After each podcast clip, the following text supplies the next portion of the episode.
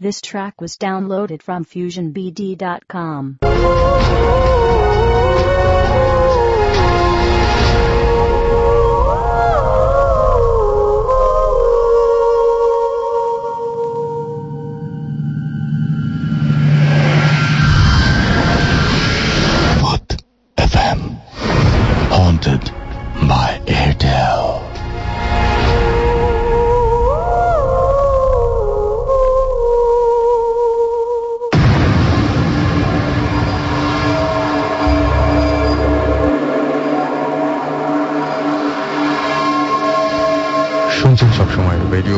সাথে আছে রাসেল। শুরু হয়ে গেল ভূত এফ এম আর ভূত এফ এর সবাইকে স্বাগত জানাচ্ছি। এখানে আছি আমি মাসুম এবং আজকের অতিথিরা এবং তারা একে একে তাদের এক্সপিরিয়েন্সগুলো আপনাদের সাথে শেয়ার করবেন।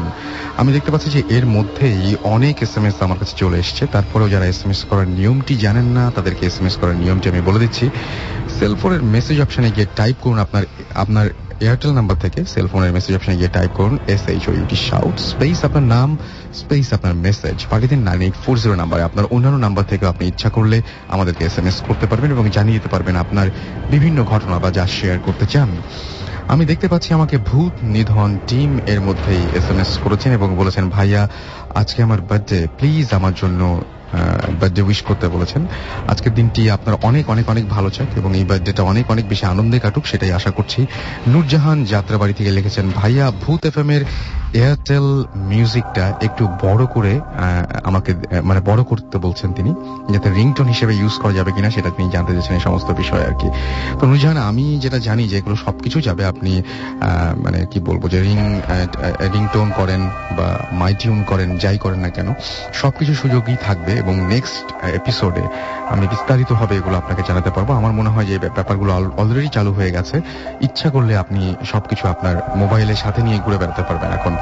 আর তাছাড়া তো এম রেডিওতে আপনি যে কোনো সময় শুনতে পারবেন ভূত এফ চট্টগ্রাম থেকে ফয়সাল লিখেছেন, ভূত এফ এর স্পন্সর হওয়ার জন্য এয়ারটেলকে thanks you're most welcome Asif লিখেছেন, আসিফ কনার রাজশাহী থেকে প্লিজ এস এম এসটা পড়ো এস এম এসটা পড়ে ফেললাম।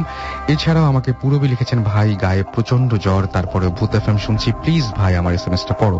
আমি এস এম এসটা পড়ে ফেলেছি বাট আপনার এস এম এস কিন্তু এইটুকুই ছিল, আর কিছু ছিল না। হাসান আমাকে এস এম এস করেছেন এবং তিনি বলছেন, তাড়াতাড়ি শুরু করো, আমার ঘুম আসছে। আচ্ছা যখন শুরু করে ফেলেছি তখন ইনশাল্লাহ আপনার ঘুম কেটে যাবে। এছাড়াও আমাকে Kanik S M S Kanik Fahim, Mahim, Mila S M S করেছেন এস এম এস করেছেন আমাকে আজমাইন। তিনি আমাদের নতুন, আমাদের সাথে জয়েন করেছেন। সৌরভ আমাদের সাথে আছেন এখন এবং তিনি লিখেছেন যে I am writing from Natore. এবং তিনি প্রতি ফ্রাইডেতে আমাদের সঙ্গে থাকেন। এমিলি রোজ ঢাকা থেকে এস এম এস করেছেন আমাদেরকে। অলিভিয়া খুলনা থেকে এস এম এস করেছেন। তিনি এবং তার কাজিন প্রত্যাশা আমাদেরকে শুনছেন। নাদিয়া বরিশাল থেকে ভূত এফ এর সাথে ছিলাম, আছি, থাকব। Thank you so much thanks for being with us এবং আশা করছি যে রেগুলার এভাবে আপনি আমাদের উৎসাহ দিয়ে যাবেন। লিটন মাইমন সিং থেকে এস এম এস করেছেন।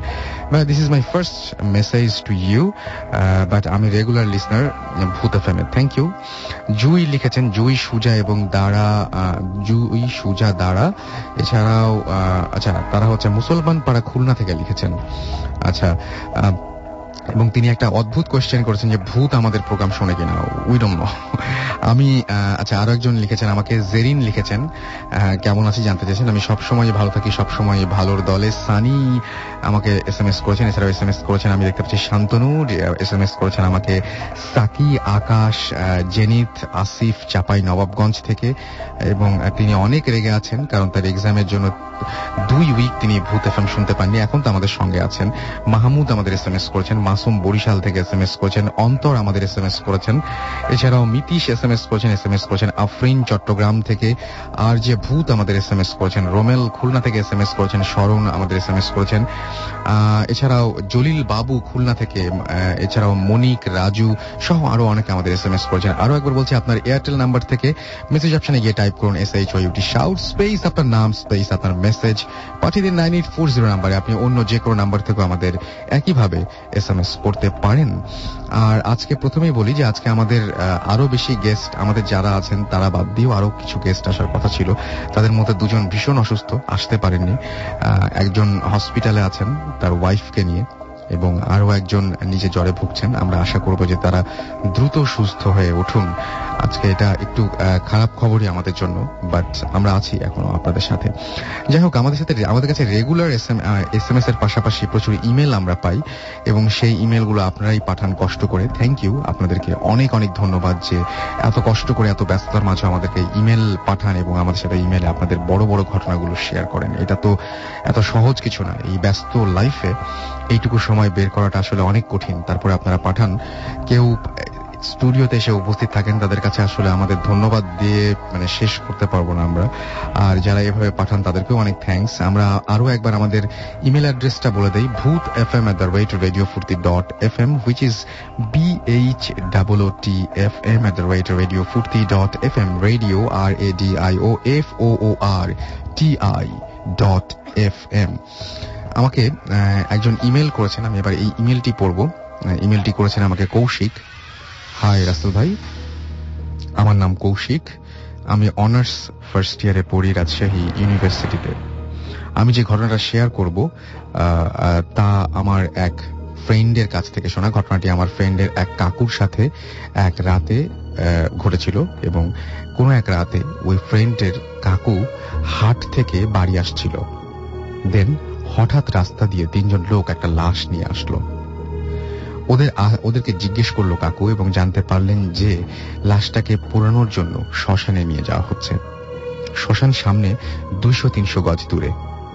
তখন ওদের একজন কাকুকে রিকোয়েস্ট করে হেল্প করার জন্য। কারণ তিনজন মিলে মরা পোড়ানোর একটু কষ্টকর হয়ে যায়।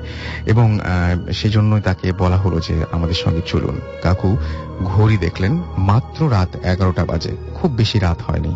তাই কাকু যাওয়ার ডিসিশন নিলেন। তারা শ্মশানে গিয়ে রীতি তারা শ্মশানে গিয়ে যথারীতি মরা পোড়ানোর জন্য রেডি করল সবকিছু। কিন্তু দেখা গেল যে খড়ি শর্ট পড়ছে। এখন খড়ি আনতে হলে মোটামুটি এক কিলোমিটার গিয়ে লোকালয় থেকে খড়ি আনতে হবে। তখন কাকু ওদের মধ্যে একজনকে যেতে বললেন, কিন্তু লোকটি একা যেতে রাজি হলো না।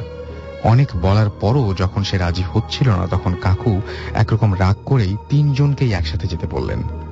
ওরা চলে যাওয়ার একটু পর কাকু একটা বিড়ি ধরিয়ে টানতে লাগলেন। একটু একটু ভয়ও লাগছিল তার। এমন সময় কাকু দেখলেন যে লাশটা হঠাৎ উঠে বসেছে। এটা দেখ- কাকু কোনো কিছু না ভেবে পরি কি মরি করে গ্রামের দিকে দৌড়ে গেলেন।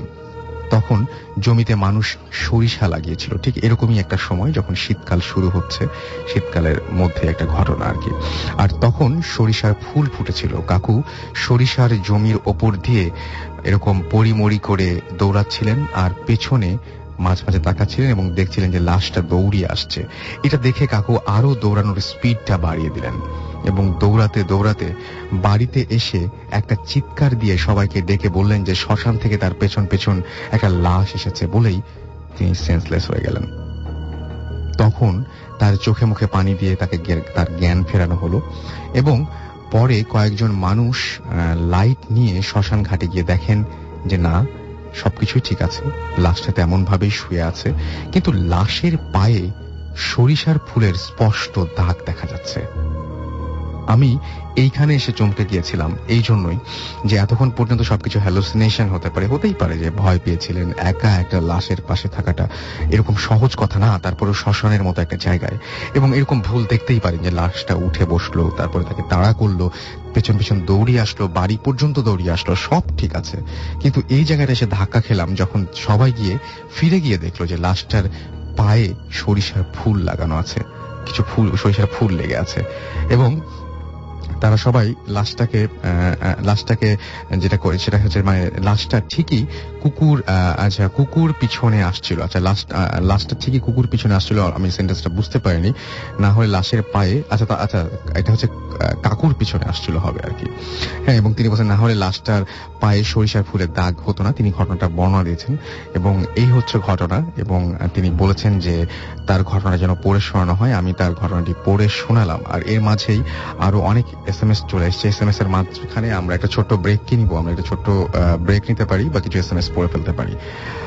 ঐশী দেখছি থেকে আমাদের এসএমএস করেছেন এবং বলেছেন যে কালকে তার হচ্ছে এক্সাম রয়েছে, গাইনি এক্সাম রয়েছে এবং এরপরেও তিনি ভূত এফএম শুনছেন এবং তিনি বলছেন যে এই মিউজিকটা better than previous okay thank you so much and we are trying এবং আপনারা জাস্ট কিপ লিসনিং আশা করছি যে আস্তে আস্তে আরও ভালো হবে। কামরুল ময়মনসিং থেকে লিখেছেন, ভাইয়া আজ অনেকদিন পর্যন্ত ভূত এফএম শুনছি। আজকে আচ্ছা আজকে প্রথম তিনি ভূত এফএম শুনছেন এবং অনেক ভয় লাগছে তার। ওকে, আমার তো মনে হয় যে এখনও অনেক ভয়ের অনেক কিছুই বাকি আছে। জিসাদ দোলন আপন ফ্রম ঢাকা, তারা লিখেছেন যে we are listening Bhoot FM together thank you thanks for being with us Yasin আমাদেরকে এস এম এস করেছেন, হৃদয় ঢাকা থেকে এস এম এস করেছেন, সবুজ আমাদের এস এম এস করেছেন এস এম এস করেছেন মঈন অ্যান্ড শারমিন বরিশাল থেকে মৃদুল আমাদের S M S Mridula S M S করেছেন, তামিম কাফরুল থেকে এস এম এস করেছেন, অনেক ভয় লাগছে তার, এবং তারও একটা ঘটনা আছে। আপনার যদি ঘটনা থাকে, তাহলে আপনি সেটা আমাদেরকে পাঠাতে পারেন। Bhoot F M the rate radio Foorti dot F M অনেক এস এম এস পড়া হলো, অনেক ঘটনা পড়া হলো, এবং এখন সরাসরি আমরা গেস্টের কাছে যাব। তার আগে ছোট্ট একটা বিরতি। ফিরে আসছি একটু পরে। Stay tuned radio Foorti and don't stop the Foorti.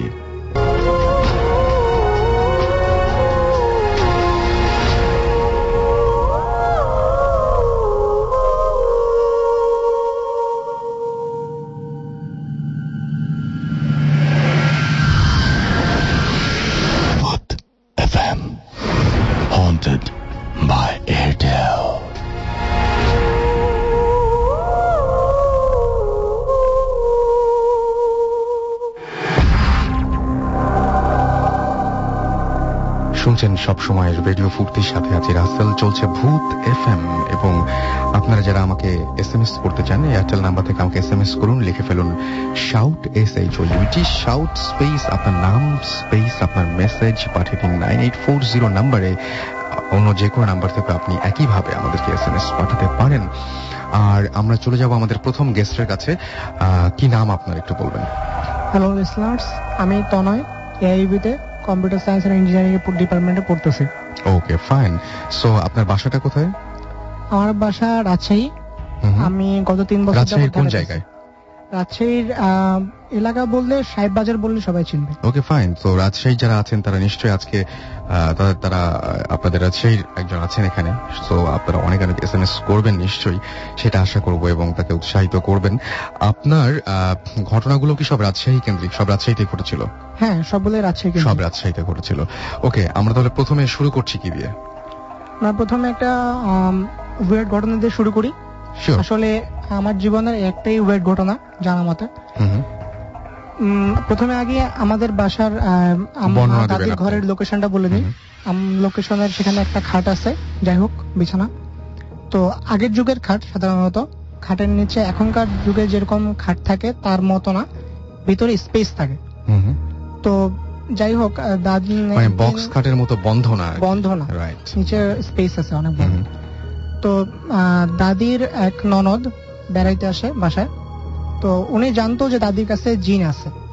তো উনি রাত্রেবেলা দাদির সাথে ঘুমানোর সময় দুষ্টামি করে বলছিল যে ভাবি আপনার জিনগুলাকে আমার সাথে একটু দেখা করায় দেন। আমি দেখতে যাচ্ছি।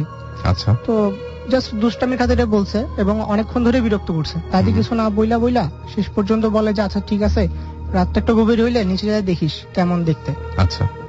ওকে উনি ব্যাপারটা সিরিয়াসলি নিল। দাদি জাস্ট বলার ছিল বলছিল। এরপরে রাত ঠিক বারোটা কি একটা কিংবা এরপরে উনি করছে যে জাস্ট খাটের নিচে যে একবার উকি দিছে। আচ্ছা যে আচ্ছা। আসলে কি আছে কিনা। ব্যাস সেরকম একটা অবস্থা যে হঠাৎ করে কি যেন তার হাত ধরে ভিতরে টান দিয়ে ভিতরে নিয়ে যায়। নিয়ে যাওয়ার পরে গলাটা চেপে ধরে দুই হাত দিয়ে। এবং আপনার দাদি তো ওই ঘরে একাই থাকতেন হ্যাঁ সবসময়। ঘরে একাই থাকতো দাদু সহ থাকতো। কিন্তু সেদিন রাতে যেহেতু ননদ আসছে দাদি ভাবি আর ননদ একসাথে। আচ্ছা। আর দাদু পাশের রুমে তখন স্টে আচ্ছা করতেছে। ওকে তো যাই হোক ভিতরে যাওয়ার পরে যখন গলাটা চেপে ধরছে আলটিমেটলি একজন মানুষ মরার সময় যেরকম ছটফট করে সেরকম ছটফট করা শুরু করল। গোটা খাট তখন নড়ে উঠছে। অনেক হরবল অবস্থা তখন। দাদির ঘুম ভেঙে গেছে। দাদির নিচে গেল নিচে যে ওনাকে টেনে বার করে বার করে। কিন্তু সে টেনে বার করার জন্য অনেক ফোর্স দিতে হচ্ছিল দাদিকে। আচ্ছা। এরপরে যখন উনি বের হয়ে আসলো তখন ঘটনাটা বল দেখা গেল যে ওনার গলায় দাগ হাতের দাগ। আর দাদি যখন জিজ্ঞেস করল যে ব্যাপারটা কি হয়েছিল তো উনি ঘটনাটা বলল রাত্রেবেলা দেখতে গেছিল হঠাৎ করে কে যেন লোমস হাত টান দিয়ে ভিতরে নিয়ে যায় এবং গলাটা টিপে ধরে। তবে যেহেতু আমাদের বাসায় অনেক আগে থেকে জিন আছে এবং আমরা জানি ব্যাপারটা আর তারা কখনোই আমাদের কোনো ক্ষতি করার চেষ্টা করে নাই। আচ্ছা।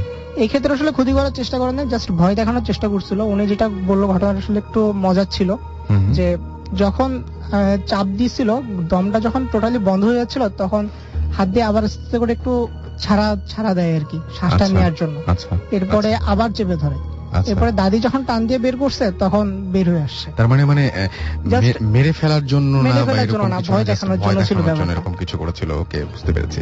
তো এই যে আপনি বললেন যে আপনার দাদির ঘরে এরকম একটা ঘটনা ঘটলো তো আপনাদের বাসায় কি আগে থেকেই এরকম ঝামেলা ছিল? মানে অনেক এটা কত আগে থেকে তাও?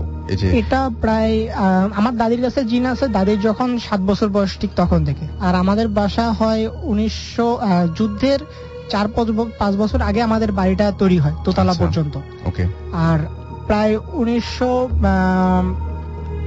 উনিশশো আশির দিকে আমাদের বাড়িটা প্রায় চারতলার মতো হয়ে যায় ঠিক চারতলার মতো হয়ে যায়। চারতলার মতো আচ্ছা। হয়ে যায় ঠিক তখনই এই ঘটনাটা আচ্ছা তো এই সাত বছরের সময় যখন আপনার দাদির কাছে প্রথম আপনি বলছেন যে জিন এসেছিল তো কীভাবে এসেছিল এটা কি আপনার জানা আছে আসলে অ্যাকচুয়ালি আমার দাদি দাদির সাথে জিনরা আমার জানা মতো দাদি যা বলে যে জিনরা আসলে সাপের চেহারা ধরতে খুব পছন্দ করে। সাপের আচ্ছা। চেহারা আকৃতি থাকতে পছন্দ করে তারা। তো দাদি যখন ছোটবেলায় ছিল তখন একটা ফিক্সড সাপের সাথে দাদির প্রায়ই দেখা হইতো। আচ্ছা। আর সে সময় আসলে রাজশাহী শহর অনেক বন জঙ্গলে ঘেরা ছিল আচ্ছা। যুদ্ধের আগে। এখন প্রায় অনেক সাফ কইরা অনেক। কান্ট্রির মতো হয়ে গেছে সিটির মতো হয়ে গেছে। তো তখন অনেক সাপ ছিল কিন্তু একটা ফিক্স সাপের সাথে বারবার দেখা করাটা একটু অ্যাবনর্মাল জিনিস ছিল। আচ্ছা। তো একবার সেই সাপটার সাথে দেখা হওয়ার পরে যখন শেষ দিকে একবার একটা ঘটনা হইল যে একজন লোক দাদির আমাদের বাসায় আসে তখন দাদির বিয়ে হয় নাই ছয় বছর বয়স। তখন সেই লোকটা বলছিল যে হয়তোবা কোনো একটা অ্যাবনর্মাল কোনো ফোর্স আছে যার কারণে যেটা দাদির উপর একটা নজর আছে। এরপর থেকে আসলে মানে আস্তে আস্তে দেখা দেখতে পাওয়া যায় দাদির ব্যাপারে অ্যাবনর্মাল জিনিস। দাদি অনেক কিছু আগে থেকে জানতে পারে কিংবা স্বপ্নে দেখে কিংবা সাপের কাছাকাছি যায় অনেক সময়। কিন্তু একটা নির্দিষ্ট সাপ সাপ আছে যেটা মানুষকে আসলে অ্যাটাক করার কথা সেটা অ্যাটাক করে না। দাদির অনেকবার সামনে পড়ছিল অ্যাটাক করার মুহূর্ত আসছিল কিন্তু অ্যাটাক করে নাই অন্য সাইড ঘেসায় চলে গেছে। আচ্ছা আপনি যেহেতু বলছেন যে, আপনি যে বললেন যে সাপের রূপ ধরে আসে এই ব্যাপারটার সাথে আমিও শুনেছি, এটা আমি পরিচিত এটার সাথে। আমি যে কতদিন বলছিলাম যে আমাদের হাফিজ ভাইয়ের কথা, তার কাছ থেকে শুনেছি যে তাদের তিনি যে ঘরে ঘুমাতেন আর কি, একটা গ্রামের বাসায় সেখানেও এরকম একটা ঘটনা আছে। তিনি আমাকে প্রথমে বলেছিলেন যে হ্যাঁ এই জিনের সাথে সাপের একটা সম্পর্ক আছে এবং আমাদের আরও একজন অতিথি আজকে আমাদের গেস্ট তিনিও বলবেন তিনিও এটার সাথে পরিচিত হয়েছেন। সেই প্রসঙ্গে আমরা পরে আসব। তার আগে বলি যে আপনি কোনোদিন কখনো জানতে চেয়েছেন আপনার দাদির কাছে যে আসলে জিন যে বলছেন আপনি তারা দেখতে কেমন বা এরকম কিছু বা তিনি কোনোদিন দেখেছেন কিনা? এরকম কখনো কি জিজ্ঞেস করেছিলেন? হ্যাঁ অবশ্যই। আমি তো আসলে প্রায়ই জিজ্ঞেস করি কারণ ব্যাপারটা আসলে ইন্টারেস্টিং। আর কিছুদিন আগে ভূত ফেমে আসার আগে আমি লাস্ট দাদিকে জিন- জিজ্ঞেস করছিলাম যে আসলে দাদি আপনার কাছে যেটা আছে সেটা দেখতে কেমন। তো দাদির কাছে যেটা আসে আছে সেটা আসলে মেয়ে জিন যাকে আমরা। পরি বলি। আচ্ছা। তো দাদি যেটা বলল যে দেখতে অনেকটা সৌদি আরবের মহিলাদের মতো মুখটা বোরখা দিয়ে ঢেকে রাখলে জাস্ট মুখের ফেসটা দেখা যায় বডির অন্য কোনো অংশ দেখা যায় না কিন্তু লম্বা অনেক লম্বা প্রায় দশ বারো ফুটের মতো লম্বা। দশ বারো ফুটের মতো লম্বা হয়। লম্বা হয় আচ্ছা। অনেক লম্বা। এটা আমি অনেক মেলে পাই এবং তারা মোটামুটি সাড়ে আট ফিট দশ বারো ফিট এরকম করে আমাকে বলে এবং তার মানে ঘরের ছাদ পর্যন্ত হ্যাঁ মোটামুটি। প্রায় ঘরের ছাদ পর্যন্ত। আচ্ছা আর এমনি দেখতে কেমন হয় দেখতে আসলে স্বাভাবিক মানুষের মতোই। তবে দাদি বলছিল যে মেয়ে জিনেরও আসলে হাতে অনেক পশম থাকে গায়ের মধ্যে আচ্ছা। পশম থাকে। আর একটা জিনিস যেটা খুব বেশি সিগনিফিক্যান্ট বলা যায় যে সিগনিফিক্যান্ট জিনিসটা যে ওদের পায়ের পাতাটা আমাদের পাতা পায়ের পাতা যেমন সামনের দিকে ওদের পায়ের পাতাটা পিছন দিকে। এটা আপনার দাদি দেখেছেন? হ্যাঁ নিজে দেখছে পায়ের আচ্ছা। পাতাটা পিছন দিকে কারণ শুধু একটা পড়ি না আমাদের বাসায় আরও সাতটা জিন আছে। আচ্ছা এই যে সাতটা জিন কেন আছে? আসলে অ্যাকচুয়ালি আমি যা জানি দাদি যা বলে যে জিনদের নিজস্ব একটা জগৎ আছে। আমাদের যেমন আমাদের দেশের প্রধানমন্ত্রী আছে ওদের এই জগতের মধ্যে একজন লিডার আছে যাকে ওরা বাচ্চা বলে জানে। আচ্ছা। এই মেয়ে জিন যেটা সেটা আসলে একটা বাচ্চার মেয়ে। আচ্ছা। তো যে বাচ্চাটার কাছ থেকে সে মেয়েটা আসছে তো এখন ওর জন্য একটা সিকিউরিটির জন্য জাস্ট এই সাতটা জিনকে পাঠানো হয়। আচ্ছা। কিন্তু এই সাতটা জিন কখনোই আমাদের কোনো ক্ষতি করে নাই তারাও করে নাই। ক্ষতি করে নাই কখনো এবং আমরা জানি যে ফরেস্ট গার্ড কারণ আমি নিজের চোখে একজনকে দেখছি। আমার দাদুও দেখছে অনেকবার। আচ্ছা। দাদিও দেখছে। আচ্ছা ঠিক আছে। আপনি নিজের চোখে দেখেছেন সেই কাহিনীটাকে আমরা এখন শুনব? নাকি পরে শুনব? আচ্ছা শুনি তাহলে। আসলে ব্যাপারটা ছিল তখন রোজার মাস। ঈদের তিন দিন আগের ঘটনা। আমি তখন ইন্টার ফার্স্ট ইয়ারে পড়ি। তো যখন ইফতারের সময় হয়ে যায় আজান পড়বে আজান পড়ে গেছে। আমি তখন সাইকেলে রাইড করতেছিলাম। হঠাৎ করে আজান পড়াতে আমি প্রায় তড়িঘড়ি করে বাসার দিকে যাই। বাসায় যে সাইকেলটা গ্যারেজের মধ্যে ঢুকাইতে যাই। এর আগে বলে আমাদের বাসার বাসার ইটা অবস্থাটা। আমাদের বাসাটা অনেক লম্বা। আচ্ছা। আর যে পাশে এন্ট্রান্স তার একদম অপোজিট প্রান্তে হচ্ছে যে গ্যারেজটা মানে যেখানে আমাদের মালের বস্তা রাখা হয়। আমাদের বাসার নিচে একটা ফ্যাক্টরিও আছে। আচ্ছা তো- আম, অনেক লম্বা রাস্তা যেহেতু পাড়ি দিয়ে তারপরে সামনে গ্যারেজ যেতে হয় সাইকেলটা নিয়ে আমি যাইতেছি এবং তিন চারটা দরজা খুলে তারপরে ভিতরে ঢুকতে হয়। আচ্ছা। তো ওখানে মাল যেখানে গুদাম ঘর সেখানে একটা টেবিলের উপরে অনেকগুলা মাল সারি দিয়ে করে সাজানো ছিল। প্রায় পাঁচশো থেকে ছয়শো কেজির মতো হবে। সবগুলো আচ্ছা। একটার পর একটা শাড়ি দিয়ে উপরে উপরে সাজানো আছে। আচ্ছা। তো আমি যখন সাইকেলটা ঢুকাইলাম দেখি যে একজন লোক প্রায় দশ থেকে বারো ফুট লম্বা প্রায় মাথাটা প্রায় ছাদের উপরে ঠিকে যাইতেছে। আচ্ছা। দাঁড়ায় আছে। লোকটার অবস্থাটা বলি আমি। সে ছিল আসলে আলখেল্লা পড়া সাদা আলখেল্লা পড়া। মাথার মধ্যে পাগড়ি কি টুপি ছিল আমার ঠিক একটা মনে পড়ছে না তবে সাদা কিছু একটা ছিল। মাথায় ছিল কিছু একটা। হ্যাঁ কিছু একটা ছিল। সাইড থেকে আমি দেখছি জাস্ট বাম সাইড থেকে এক পলকে দেখছি যখন। তখন দেখি যে সে এক টানে সে টেবিলটা সমস্ত লোড সহ পাঁচ থেকে ছয় ফুট দূরে সরাইলো। অনেক শব্দ আচ্ছা। হয়েছিল গোটা গুদাম ঘর কাইপা উঠছে অনেক জোরে শব্দে। তো আমি যখন সাইকেলে ঢুকে ঢুকাইলাম তখন আলটিমেটলি একটা শব্দ হয় সাইকেলের। এই শব্দটা শুই না সে আমার দিকে একবার ঘুরে তাকাইছে। তখন আমি তার চেহারাটা দেখে মানে টোটালি ভয় পেয়ে গেছি এত লম্বা একটা লোক। আর আমি আগে থেকে জানি এজন্য আমি একটু প্রস্তুত ছিলাম যে জিনিসটা কি আমি দেখছি আমি বুঝছি। আচ্ছা। তো আমি আর বেশি আমার খুব ভয় লাগছিল মানে টোটালি ফেন্ড হয়ে যাওয়ার মতো। মনে হইতেছে এখন অজ্ঞান হয়ে যাব কিন্তু ব্যালেন্স করার চেষ্টা করি নিজেকে সবসময় কন্ট্রোল করার চেষ্টা করি আস্তে করে দরজাটা লাগায় বের হয়ে আসি। মনে হয়েছিল চার চারতলা আমাদের বাসাটা ছিল চারতলা পাড়াইতে আমার পার হইতে আমার প্রায় চার দিন লাগে যায়। আচ্ছা এমন একটা অবস্থা হয়ে এরকম একটা অবস্থা ছিল বাসায় মানে- গিয়ে পরে কাউকে বলেননি কোনো কিছু? হ্যাঁ বাসায় যে সাথে সাথে ইফতারের টেবিলে বলছি যে দাদি এরকম একটা দেখছি। দাদির সাথে সবসময় আমি ইফতার করতে বসতাম। এখনও বসি বাসায় গেলে। তো বলছি যখন দাদিকে বলছি যে এ বাদ দাও, তুমি তো জানোই আছে। সো এগুলা নিয়ে না নাড়ানাড়ি না করাটাই ভালো। ওকে ফাইন তো এই ছিল ঘটনা এবং আমরা আবারও ফিরে আসব তাকে নিয়ে। তার আগে কতগুলো এস এম এস পড়ে ফেলি নিপা, দীপা, পার্থ। তারা লিখেছেন যে, ভাইয়া, আজ ভূত এফ এম প্রথম শুনছেন তারা।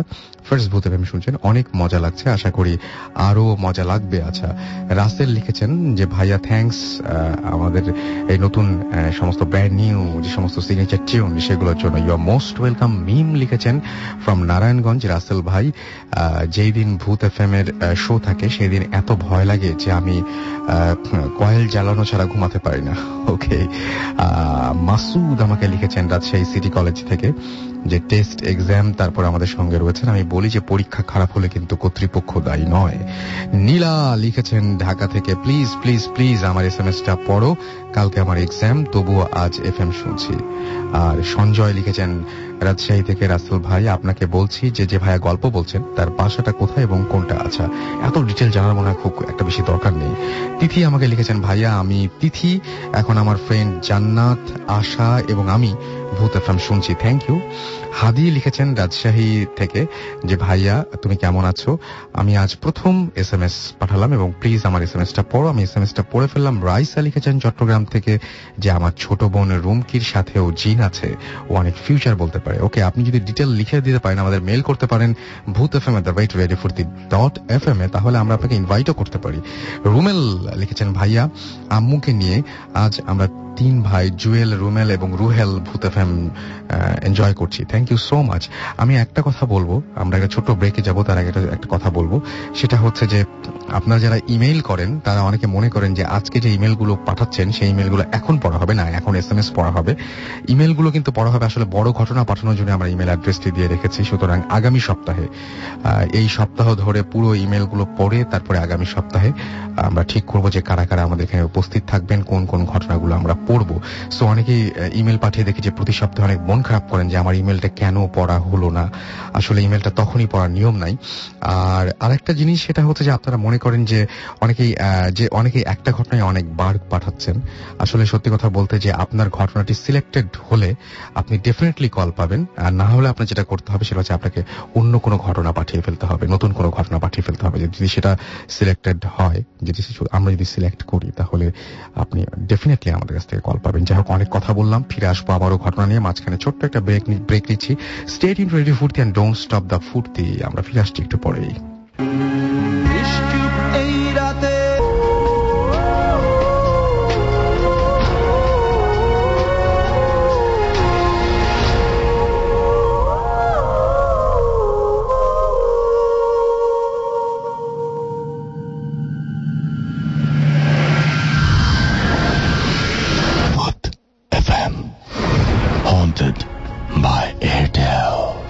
Track was downloaded from FusionBD.com.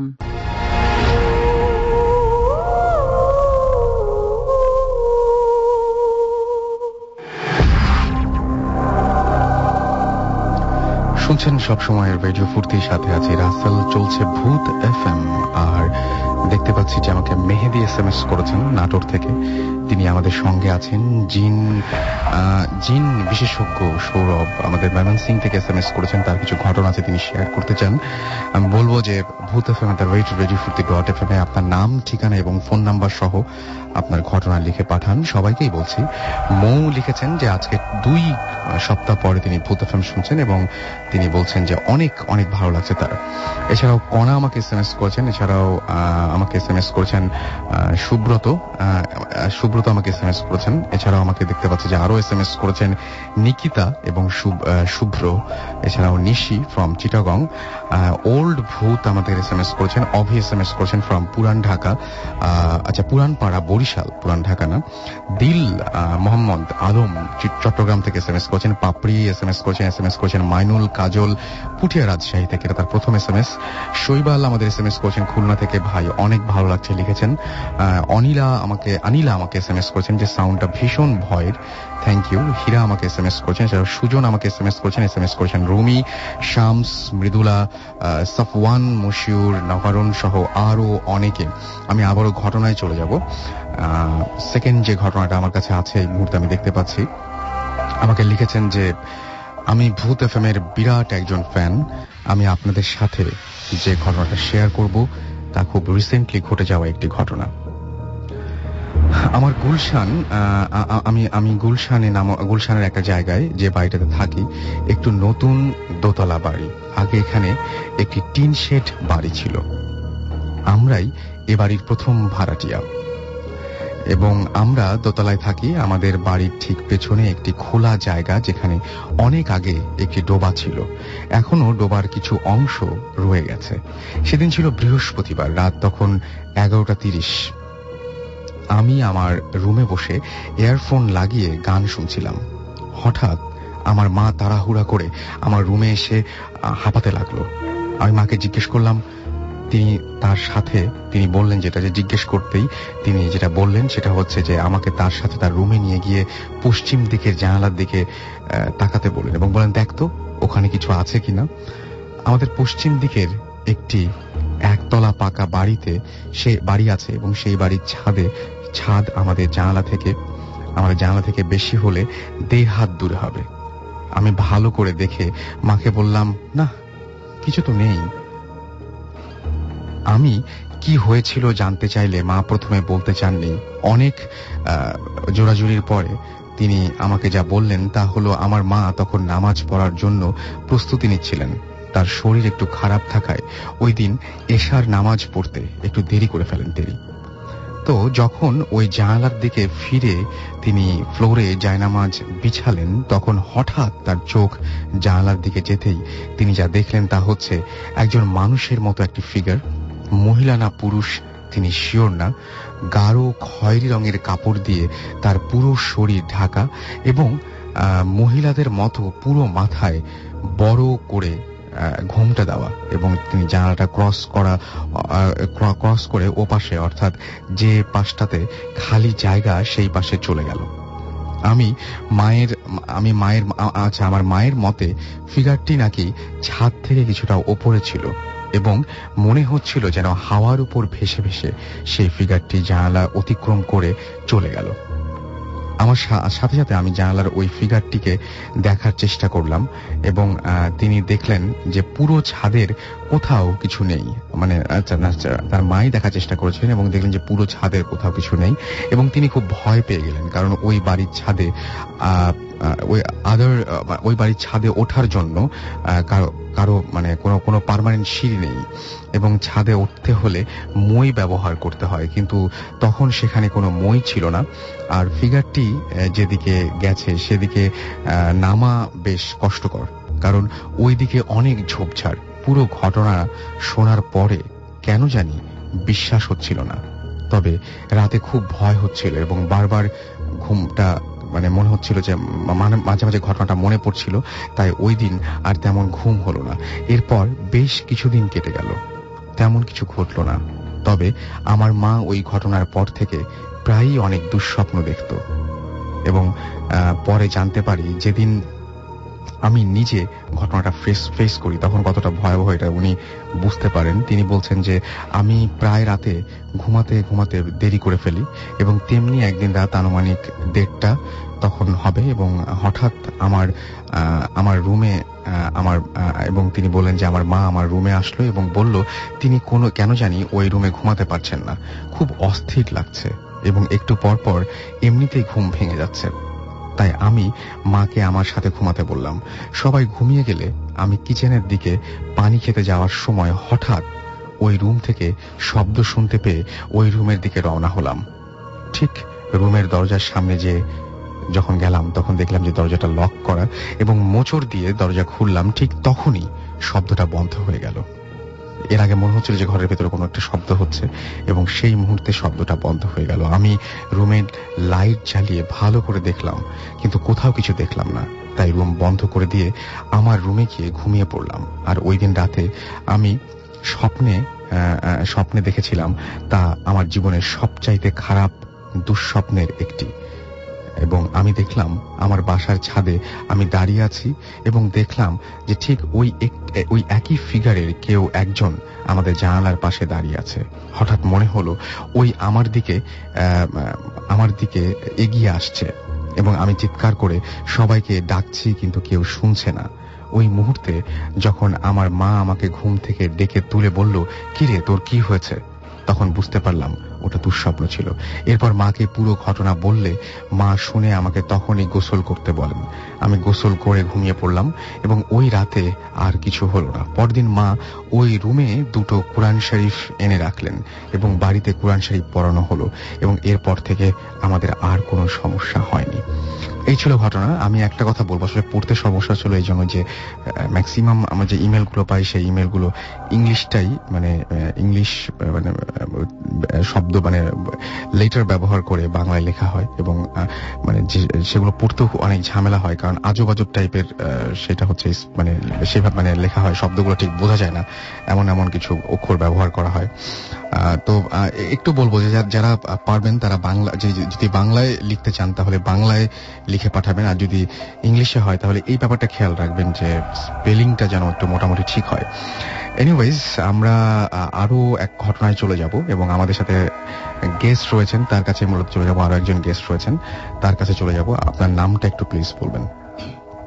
Hello everyone this is me Razin I am from Rayer Bazar আমি এসেছি অ্যাট ফার্স্ট আমি ঘটনা বলার আগে দুটো জিনিস আমি লিসনারদের কাছে জানতে চাইব। শিওর সেটা হচ্ছে যে নাইনটিন সেভেন্টি ওয়ানে যখন আমাদের দেশে স্বাধীনতা যুদ্ধ হয় তখন আমাদের মানে ফাদার যারা ছিল আমাদের বাবা মা ওনারা নাকি পূর্ব আকাশে ভোর মানে ভোরবেলার আগে একটা তলোয়ার দেখতে পেত। আচ্ছা। এটা কি মানে আমার লিসনাররা যদি কেউ জেনে থাকে তাহলে আমাকে একটু মানে এটা কি সূর্যের সময় সূর্য ওঠার পর পরই না না না না এটা ফজরের আগে। তার মানে অনেক রাতে। হ্যাঁ মোটামুটি মানে ভোর রাতের দিকে। ভোর রাতের দিকে। রাইট ওই ঘটনাটা আরেকটা হচ্ছে পুরনো পুরনো ঢাকার ঘটনা। একটু আমার মনে হয় যে সবাই বুঝতে সহজ হবে যে তলাটা কীভাবে আসতো? আলোর মতো আসতো নাকি? হ্যাঁ এটা ছিল মানে একটু লাল মানে আগুনের মতো। আগুনের লাইটের কালারের মতো ওরকম। আগুন জ্বলতেছে তলোয়ারটার মধ্যে এরকম টাইপের একটা। সো আমি বলব যদি আপনারা কেউ এরকম কোনো কিছু দেখে থাকেন বা এরকম কোনো ঘটনা শুনে থাকেন তাহলে আমাদের সাথে শেয়ার করতে পারেন। আপনার এয়ারটেল নাম্বার থেকে আমাদের এস এম এস করুন অথবা যে কোনো নাম্বার থেকে আমাদের এস এম এস করুন। শাউট লিখে স্পেস দিয়ে আপনার নাম লিখে স্পেস দিয়ে আপনার মেসেজ লিখে পাঠিয়ে দিন নাইন এইট ফোর জিরো নাম্বারে বলুন। এবং সেকেন্ডলি আমি যেটা বলতে যাচ্ছি সেটা হচ্ছে আমাদের পুরনো ঢাকায় বড় কাটারা মাদ্রাসা আছে পিরজি হুজুরের মাদ্রাসা নামে এটা সবাই চিনে। তো অনেক আগে আমি তখন ছোটবেলা আমরা তো বেসিক্যালি ওখানেই থাকতাম। ওখানে ওখানের এক প্রভাবশালী একজন মহল ওই মাদ্রাসাটা দখল করার জন্য অনেক তার যে বাহিনী ছিল ওনাদেরকে পাঠানো হয় দখল করার জন্য। এবং তারা বেশ অস্ত্র টস্ত্র নিয়ে খুব মানে ওয়েল ফার্নিশড যাকে বলে ওই টাইপে ওনারা এটা দখল করতে আসে। তো মাদ্রাসার স্টুডেন্টরা বেসিক্যালি তো খুব নিরীহ টাইপের হয়। তো ওরা তো এটা মোকাবেলা করতে পারবে না। তো ওরা কি করল? ছাদে উঠে জাস্ট এই ইট দিয়ে ওরা মারতেছিল ওদের দিকে। বাট এটা তো আসলে কোনো কাজ হবে না। ওরা তো আর যারা দখল করতে যাচ্ছিল ওরা তো আগুন টাগুন লাগিয়ে দিয়ে মানে অস্থির। সিরিয়াস অবস্থা। তখন আমরা যেটা দেখলাম সেটা হচ্ছে যে হাজার হাজার কবুতর ওখানে আসলো। কবুতর মানে ওটার উপর দিয়ে ঘোরাফেরা করতেছে এটা আমরা সবাই দেখছি ওখানে। আমি ইভেন আমি নিজেও দেখছি। আচ্ছা। তো কবুতর এসে কি করল? ওদের মুখের মধ্যে ছোট ছোট পাথর ছিল। আচ্ছা। ওই পাথরগুলো তারা যারা দখল করতে আসছিল তাদের দিকে ছুড়ে মারতে থাকল। আচ্ছা। এবং ছুড়ে মারার পরে এমন একটা অবস্থা হলো যে ওই অস্ত্র টস্ত্রের কাছে এই ছোট পাথরগুলাই অনেক কিছু হয়ে গেল। এবং আচ্ছা। তারা মানে একদম মৃতপ্রায় অবস্থা এবং দেখা গেছে যে ওই তাদের যাদের পাওয়ারটা বেশি ছিল তাদেরকেই মেডিকেল ভর্তি করানোর প্রয়োজন হয়েছে। এবং আজ পর্যন্ত ওই তারা ওই মাদ্রাসাটা কেউ দখল করতে পারে নাই এবং এটার কোনো ট্রাইও করে নাই। এবং এলাকাবাসী নিশ্চয়ই এই সম্পর্কে জানেন। হ্যাঁ এই জন্য আচ্ছা। আমি লিসেনারদের কাছ থেকে ফিডব্যাকটা আমি জানতে চাচ্ছি যে আচ্ছা। এই- দুটা ঘটনা কি কেউ জানে কিনা? আচ্ছা এস এম এস আসলে আমি ডেফিনেটলি আপনাকে অ্যান্সারটা দিয়ে দিব। আমরা এখন কি কোনো ঘটনায় যাচ্ছি? হ্যাঁ সেকেন্ডলি আমি আচ্ছা। আমার ঘটনায় চলে যাচ্ছি। সেটা আমি একটু প্রথম থেকে শুরু করব। সেটা হচ্ছে যে আমাদের আমাদের গ্রামের যে বাড়িটা সেটা আমার নানু বাড়ি। নানু বাড়িটা আমি এখানে মানে অ্যাড্রেস ট্যাড্রেস কিছুই আমি উল্লেখ করব না। না কোনো দরকার হ্যাঁ কারণ এটার জন্য আমার উপরে অনেক প্রেশার আসছে লাস্ট উইক আমি যখন আসলাম তারপরে আমার পর অনেক প্রেশার আসে। যাই হোক তো আমাদের ওই বাড়িটা মানে জমিদার বাড়ি টাইপের এবং আমার আচ্ছা। যে আগের যে যারা জেনারেশন যারা ছিল। ওনারা জমিদার টাইপের ছিলেন। ওনাদের বাসা আচ্ছা। মানে বাড়ির সামনে দিয়ে কেউ ছাতা উঠিয়ে কিংবা স্যান্ডেল পরে কেউ যাওয়া আসা করতো না। তো জমিদার ফ্যামিলি ছেলে মেলে যাই হোক ওই ওনারা আমার ওই নানুর যে দাদা মেবি দাদা হবে হ্যাঁ। উনি মানে জিম পালতেন। কীভাবে পালতো সেটা আমরা কে- মানে কেউ জানতে বলতে পারেনি। আচ্ছা উনি যখন ব্যবসার কাজে মির্জাপুর সাইডে ওখানে যে নৌকা দিয়ে উনি ভ্রমণ করেছিলেন। তখন ওখানের এক জমিদার বাড়ির এক ওনার এক মেয়েকে তার পছন্দ হয়। আচ্ছা। এবং তিনি ওই মেয়েকে ওই জিনের মাধ্যমে বশ করে তার সঙ্গে উঠিয়ে নিয়ে আসে তার আচ্ছা। তার বাড়িতে। তো ওই রাজা কীভাবে কীভাবে যেন জানে যে তার মেয়ে এখানে আছে। তো এই জন্য উনি ওনার যত বাহিনী আছে ঘোড়া আছে তারপর হাতি টাতি এগুলো নিয়ে ওনার বাহিনী নিয়ে উনি আসে। কিন্তু দেখা গেল কি ওনার আমাদের মানে এই বাড়িটার মোটামুটি কিছুটা এরিয়া পরে এগুলো আসতে পারতেছে না। মানে এগুলো হাঁটতেছে না। মানে কোনো হ্যাঁ, কিছু না। হাঁটতেছে না। আচ্ছা। না ওরা হাঁটবেই না এত ট্রাই করা হয়েছে এবং ওরা হাঁটতেছে না। তখন ওদের যে লাঠেল বাহিনী ছিল উনি আমার যে ওই দাদা ছিলেন উনি বললেন যে তোমরা আপনি আমার সঙ্গে এইভাবে তো পারবেন না। আপনি আমার সঙ্গে আসেন কথা বলি আমরা। ওই রাজাকে নিয়ে আসেন এবং নিয়ে আসার পরে বলেন যে ওনাকে বোঝানো হয় যে যাই হয়েছে এখন তো কিছু করার নাই। আচ্ছা। এবং ওই রাজা ওই ওই মেয়েকে জিজ্ঞেস করে যে তুমি কি কি চাও? বলছে আচ্ছা। আমি এখানে থাকব। তো রাজা বলে গিয়েছিল যে ঠিক আছে আমার এই মেয়ের প্রতি কোনো দাবি থাকবে না। কিন্তু আমার একটাই দাবি সেটা হচ্ছে যে আমার এই মেয়ের পরবর্তী যত বংশধর তাদের সবার নামের পিছনে ঠাকুর নামটা ইউজ করতে হবে। এবং আচ্ছা। তারপর থেকে আমাদের ওই বাড়িটার নাম কিন্তু ঠাকুর বাড়ির নামে সবাই চেনে। আচ্ছা। ওর অ্যাড্রেস আমি বলব না। কোনো দরকার নেই একেবারে দরকার নেই। তো ওখান থেকে ওই আমার উনি যে জিন পালতেন তো এইরকম কয়েকটা ঘটনা আমার নানা যখন বিয়ে করে নতুন নতুন তখন উনি দেখেছিল। উনি যেটা এক্সপ্লেন করেছিল সেটা হচ্ছে যে ওই যেমন খেতে বসছে প্লেটটা অটোমেটিক্যালি চলে যাচ্ছে। আচ্ছা। এটা তো আসলে সম্ভব না। না এটা আসলেও খুব আর এটা এটা ঘটতো কখন? যখন ওই দাদা মারা যায় তখন। মানে তখন আর জিনটাকে কেউ ইয়া করতে পারে না এটাকে মানে বসে আনার মতো কিংবা এটাকে পালন করার জন্য ওরকম কেউ ওইটার দায়ী দায়িত্ব নেয় নাই। আচ্ছা।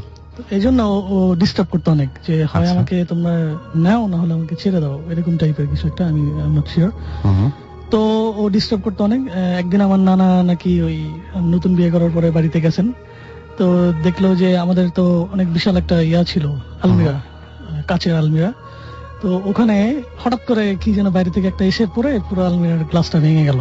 আচ্ছা। তারপর নানু যেটা বলতো সেটা হচ্ছে যে অনেক অনেক বড় পাতিলের মধ্যে রান্না হতো ভাত। তো দেখতো যে একদম মানে কোথাও থেকে যেন বালু এসে পড়তেছে। আচ্ছা। বালু ওই ভাতটার মধ্যে পড়তেছে মানে ভাতটা নষ্ট করে দেওয়ার জন্য। বালু পড়লে তো আর ভাতটা খাওয়া যাবে না। তো আচ্ছা। এরকম অনেক হওয়ার পরে তো আস্তে আস্তে ওই জিনিসটা যখন চলে যায় তখন নাকি বলে গিয়েছিল যে আপনাদের যত এর পরবর্তী জেনারেশন মানে সাত সিঁড়ি পর্যন্ত আমাদের জেনারেশন যারা তারা থাকবে এবং আচ্ছা। আপনাদের কোনো ক্ষতি হওয়ার মানে এরকম টাইপের জিন রিলেটেড কোনো ক্ষতি হতে তারা দিবে না। মানে প্রোটেক্ট করবেন প্রোটেক্ট টাইপের। প্রোটেক্টিং পাওয়ার যেটা। আচ্ছা। তো আমার ঘটনাটা এরপর থেকেই আমি বলব আমি ছোটকাল থেকেই মানে আমি তুলা রাশি হান্ড্রেড পার্সেন্ট তুলা রাশি তো আমি আমি যতটুকু জানি মানুষের কাছ থেকে যে তুলা রাশি যারা তারা এই ব্যাপারগুলো খুব বেশি ফিল করতে পারে। আচ্ছা। তো যাই হোক আমি লাস্ট ইয়ার আমি লাস্ট ইয়ারের ঘটনাটা বলব। সেটা হচ্ছে যখন আমার বড় ভাইয়া বাংলাদেশে আসে। তখন তখনকার ঘটনা এটা। তো একদিন দেখা গেছে আমি রাত্রেবেলা ট্রাসডে ছিল রাত্রেবেলা আমি ঘুমোতে যাওয়ার সময়। তো হঠাৎ করে আমার ঘুম আসতেছে না। মানে এখানে আমি কিছু কথা বলব। সেটা হচ্ছে যে আমার যদি কখনো কোনো বিপদ হয় ওই জিনিসটা আমি আগে থেকে বুঝতে পারি। আচ্ছা। সেটা হচ্ছে হয় আমি খুব বাজে একটা স্বপ্ন দেখব। অথবা আমি আমার রাত্রেবেলা ওই ঘটনা মানে এরকম ফিলিংসটা হবে। সেটা হচ্ছে যেমন ধরেন আমি কিছু এক্সাম্পল দিই যেমন আমার শরীর একটু ফুলে যাবে আচ্ছা। তারপর আমার লোমগুলা খুব মানে দাঁড়িয়ে যাবে। শীতকালে যেটা হয় মানে। ঠান্ডা লাগলে হ্যাঁ, হ্যাঁ, ঠান্ডা টাইপের সেটাই। তারপর উইদাউট এনি রিজন ঘুম হবে না। ঘুম তো হবেই না এবং অস্থির। মানে ভালো একটা ফিলিংস না অবশ্যই। আমি তখনই বুঝতে পারি যে হ্যাঁ কিছু একটা কোন একটা কিছু ঘটতে হ্যাঁ, যাচ্ছে হ্যাঁ, আপনার সাথে। যদি ভয়ানক স্বপ্ন দেখি তখনও বুঝি অথবা মানে স্বপ্নটা কম দেখা হয় বাট এই ফিলিংসটা বেশি হয় যখন আমার কোনো বিপদ হয়। আচ্ছা। তো ওরকম রাত্রেবেলা আমি মানে তিনটার দিকে সারা রাত অস্থির ঘুম আসতেছে না। এবং আমি ওই দিন জাস্ট নর্মাল খাওয়া দাওয়া করছি এবং সবকিছু নর্মাল ছিল যেটা হওয়ার কথা না। আর আমি দুপুরবেলা ঘুমাইও নাই। আচ্ছা। তো তিনটার দিকে আর আমার মতো এসি চালানো থাকে। আমার এসিতে লাইট আছে এবং আমার ঘড়ি যেটা সেটা সেটাতে লাইট জ্বলে। আচ্ছা। ঘড়িটাতে।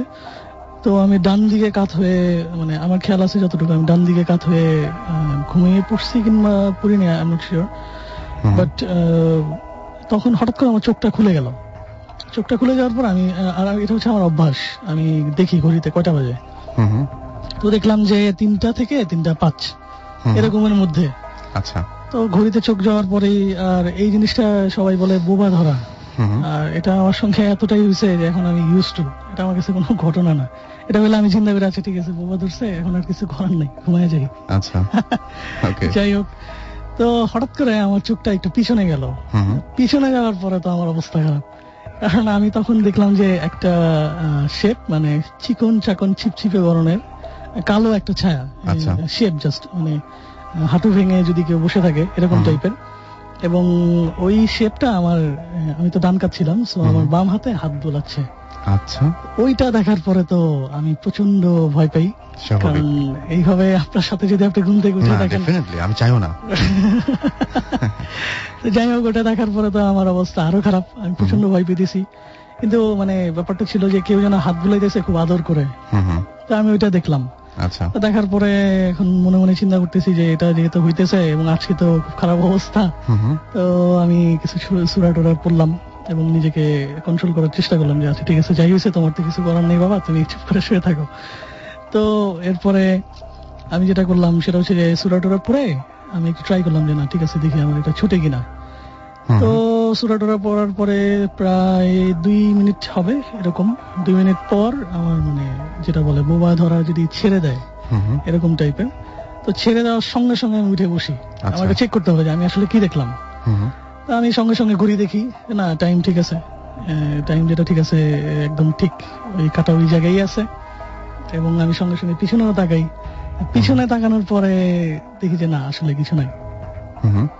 তো দেন আমি চিন্তা করলাম আচ্ছা ঠিক আছে, এটা দেখলাম। তো অনেক সুরা টুরা করলাম, অনেক ট্রাই করলাম বাট আর ঘুমটুম আসে নাই এবং ওটা আমার ফজরের আজান দেওয়া পর্যন্ত, ওই পর্যন্ত হয়, এই, এই- ফিলিংসটা তো এরপরের দিন যেটা হয়, সেটা হচ্ছে আমি প্রায় সাত বছর যাবত আমি গাড়ি ড্রাইভ করি।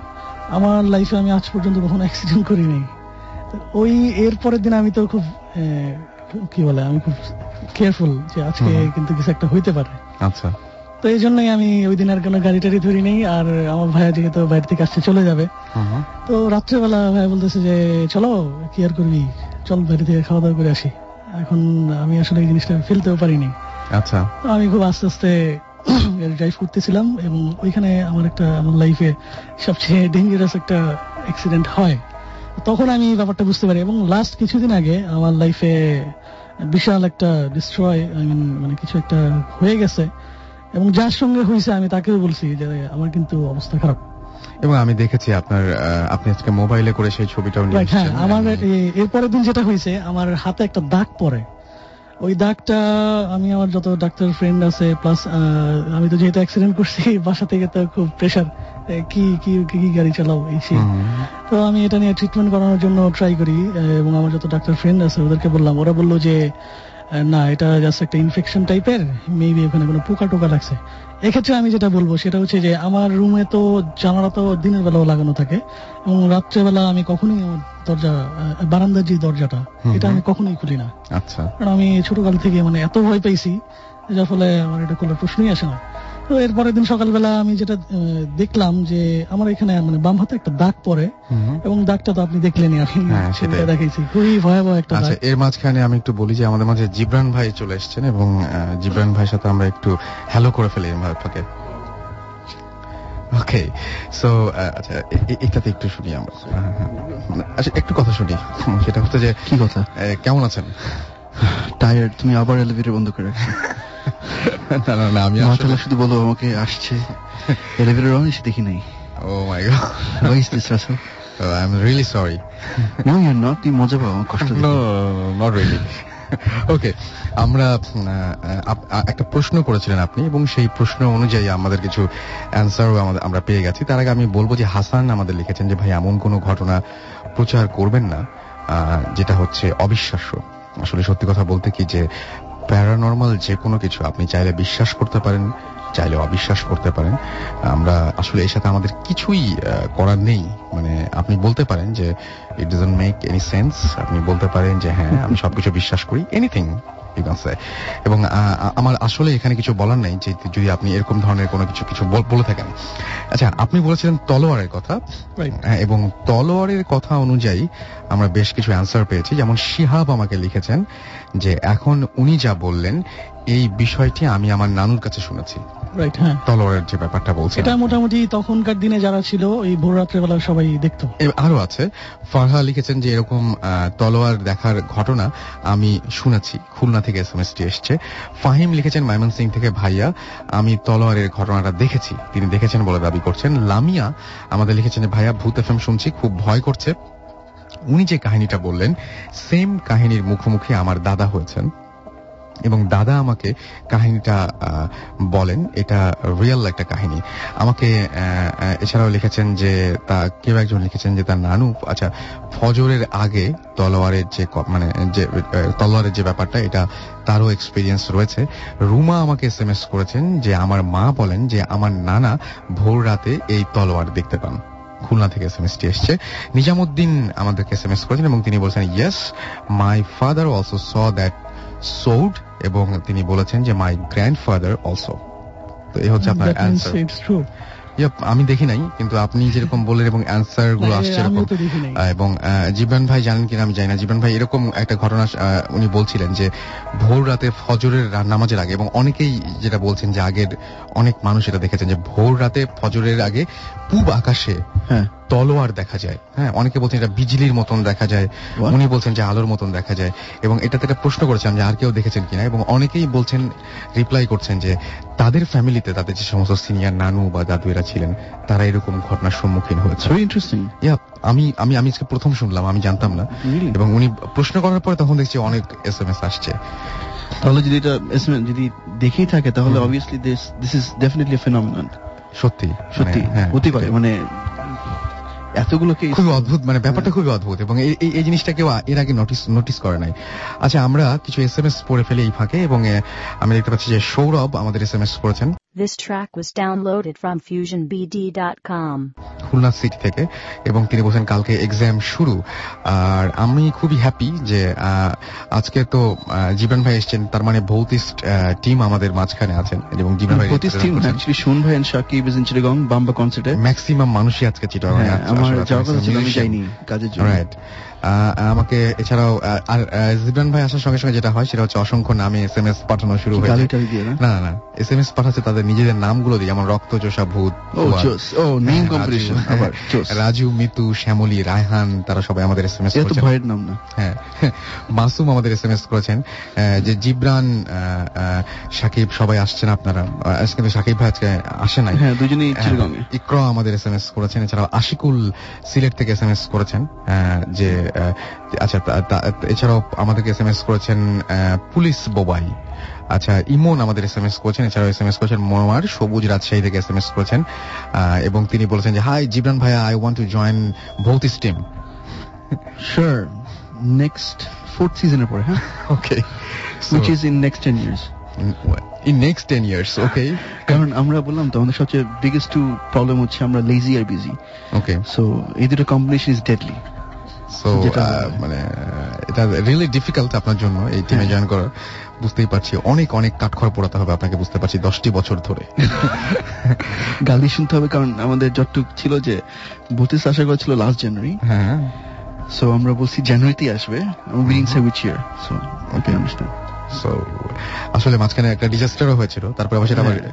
আপনারা আবার মানে কি বলব রিকভারও করতে পেরেছেন। মাশাআল্লাহ এখন উই আর অন ট্র্যাক আমরা অলরেডি ইনভেস্টিগেশনের লাস্ট কয়েকটা টাই আপ করছি আমাদের জাস্ট একটা ড্রামা শুট করা বাকি দ্য মেইন ওয়ান যেটা আমাদের আমরা যেটা বলেছিলাম আমাদের লাস্ট ইনভেস্টিগেশনটা বাকি। এবং এতগুলো মিউজিশিয়ানস আমার তো মনে হয় যে মিউজিক নিয়ে অনেক চিন্তা ভাবনা চলছে মানে হ্যাঁ মিউজিক নিয়ে আমাদের বেশ ইয়ে হয় মাশাআল্লাহ মানে এই ভৌতিস্টের যে সমস্ত আসবে সেখানে আমরা ভালো কিছু মানে সাথে সাথে মানে ব্যাকগ্রাউন্ড যে আছে সেই মিউজিকগুলো দারুণ কিছু মিউজিক শুনব আশা করছি। হ্যাঁ ডেফিনেটলি কারণ আমাদের যেমন ট্রেলারের মিউজিকটা ছিল সাকিবের। ফারহান কিছু অ্যাড করেছিল দেন রাফা। দেন সুমন ভাই পর আমরা বেসিক্যালি আমরা এই পুরো জিনিসটা নামাই.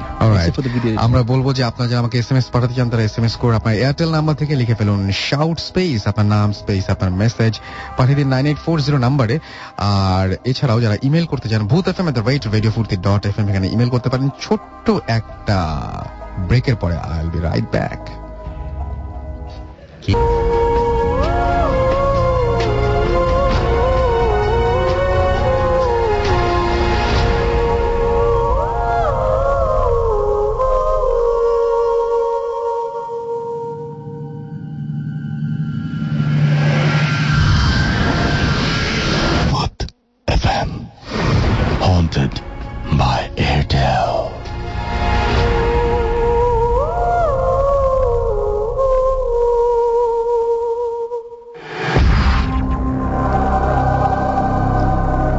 সবসময় রেডিও ফুর্তির সাথে আছি। রাসেল চলছে ভূত এফ এবং আপনারা অনেক এস এম এস পাঠাচ্ছেন যারা এস এম এস পাঠাচ্ছেন এবং এত রাত পর্যন্ত আমাদের সঙ্গে আছেন, তাদেরকে অনেক অনেক ধন্যবাদ। যারা এস এম এস পাঠাতে যাচ্ছেন, কিন্তু নিয়মটা জানে না, তাদেরকে বলি যে আপনার এয়ারটেল নাম্বার থেকে আমাদের এস এম এস করতে পারেন। শাউট লিখে স্পেস দিয়ে আপনার নাম লিখে স্পেস দিয়ে আপনার মেসেজ লিখে পাঠিয়ে দিন। নাইন এইট ফোর জিরো নাম্বারে আর যারা ইমেল করতে চান, তারা ইমেল করুন। Bhoot F M the rate radio Foorti dot F M আপনার নাম, ঠিকানা এবং অবশ্যই আপনাকে পাওয়া যাবে না, এমন একটা ফোন নাম্বার সহ। এবং আপনি যদি ইমেলে উল্লেখ করে দেন, এটা আরও ভালো হয় যে আপনি স্টুডিওতে এসে বলতে চান, নাকি আপনি চান যে আপনার ঘটনাটা আমরা পড়ে শোনাই। একটা ইমেল আমি পড়ব, ছোট্ট একটা ইমেল এটা অন্য প্রসঙ্গে সেটা হচ্ছে যে আমাদেরকে ইমেলটা পাঠিয়েছেন, তিনি লিখেছেন যে ডিয়ার রাসেল ভাই hope you are doing great let me tell you I one thing uh, that you are great and Bhoot FM is lovely show with great idea. তারপর তিনি লিখছেন যে my name is Tony from Bangladesh and now lives in আচ্ছা Watford in UK এবং তিনি বলেছেন যে তিনি রেগুলারই তাই তিনি এবং তার ওয়াইফ দুজন মিলে আমাদের ভূত এফ শোনেন এবং ওখান থেকে যেহেতু মানে ইন্টারনেট থেকে তাদের শুনতে হয়, তারা যেটা করেছেন সেটা হচ্ছে তাদের আইপডে আমাদের এপিসোডগুলো নিয়ে নিয়েছেন এবং তারা নাকি প্রতি রাতের বেলাতেই ঘুমানোর আগে ভূত এফ এম শুনে তারপরে তারা ঘুমান। So thank you thank you so much আপনাকে এবং আপনার ওয়াইফ দুজনকে অনেক অনেক ধন্যবাদ।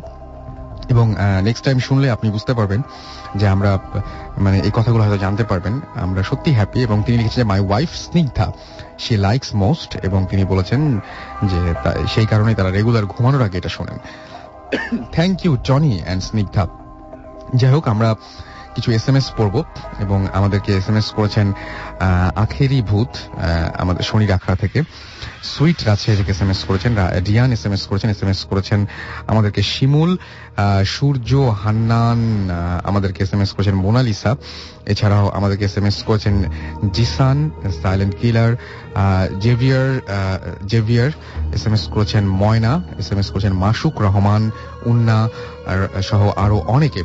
আমরা একটা ঘটনা শুনছিলাম এবং সেই ঘটনাটা শেষ করতে পারিনি। আমরা আবারও যাব আপনার কাছে এবং আপনি আরেকবার আপনার নামটা বলে ঘটনাটা শেষ করে ফেলুন। দিস ইজ মি রাজিন আচ্ছা এক্ষেত্রে আমি একটা কথা বলি। আমার এক ফ্রেন্ড আমাকে এসএমএস করেছে যে এটা নাকি স্লিপিং প্যারালাইসিস আচ্ছা ওর ওর সেন্সে এটা। তো আমি এক্ষেত্রে একটা কথা বলব যে এই ঘটনাটা সেম ঘটনা যদি ওর ক্ষেত্রে ঘটতো তাহলে ও বুঝতে পারতো যে আসলে ফিলিংসটা কীরকম। আমি ফিল মানে- করছি আমি জানি ব্যাপারটা কীরকম ছিল। এবং এরপর দিন আমার লাইফে ফার্স্ট আমি সিক্স ইয়ার্স পরে আমি অ্যাক্সিডেন্ট করি। আমি মেলাতে যাচ্ছি না বাট আমি বলতেছি যে এই যে ঘটনাগুলো ঘটলো এগুলা কিন্তু আমি ফেস করছি সো আমি জানি। এটা কীরকম লাগছিল কীরকম টাইপের ফিলিংস ওটা খুবই বাজে। এবং আচ্ছা আমি যেটাতে ছিলাম আমার ফ্রেন্ডরা যারা ডাক্তার ফ্রেন্ড ছিল ওরা বলতেছিল যে এখানে পোকা লাগছে। আমি তো কিছুক্ষণ আগে আপনাকে ছবিটা দেখিয়েছি। তো পোকা লাগার ফলে আমি ফার্স্ট টাইম আমি সকালবেলা উঠে আমি চেক করি যে আমার বিছানায় কি কিছু আছে কিনা। তো আমার যেহেতু দরজা জানালা সবই লাগানো থাকে তো পোকা আসার কথা না। আচ্ছা ঠিক আছে আমি ধরলাম পোকা আসলো। তো যদি সেটা যদি আমার গায়ে লেগে থাকতো তাহলে ওটা নিশ্চয়ই কোনো একটা স্পট আমার বিছানার চাদরে লাগতো। রাইট মানে এগুলো চাইতেও সবচেয়ে বড় কথা যে একটা বন্ধ ঘরে পোকা ঢুকবে হ্যাঁ, এবং আপনি তো দেখছেন যে দাগটা কিন্তু অনেক বড়। এত বড় একটা হ্যাঁ, পোকা ঢুকে মানে লেগে থাকবে। মানে আপনি যথেষ্ট স্বাস্থ্যবান এবং আপনার হাতের একদম একটা পাশ থেকে আরেকটা পাশ পর্যন্ত দাগটা চলে গেছে। অনেক বড় একটা দাগ। হ্যাঁ অনেক বড় একটা দাগ। তো এটা আর সবচেয়ে বড় কথা হচ্ছে আমি কিন্তু ঘুম থেকে উঠে দেখেছি যে টাইমটা এক্সাক্ট ওই টাইমটাই কিন্তু আমি দেখেছি। যদি অন্য টাইম দেখতাম তাহলে বুঝতে পারতাম যে এটা maybe sleeping disease or something like that তো এটা হচ্ছে আমার ঘটনা। আহ, আমি যেটা বলতে যাচ্ছিলাম যে আসলে এরকম রুমের মধ্যে কোনো কিছু ঢোকার প্রশ্নই আসে না। আসে না।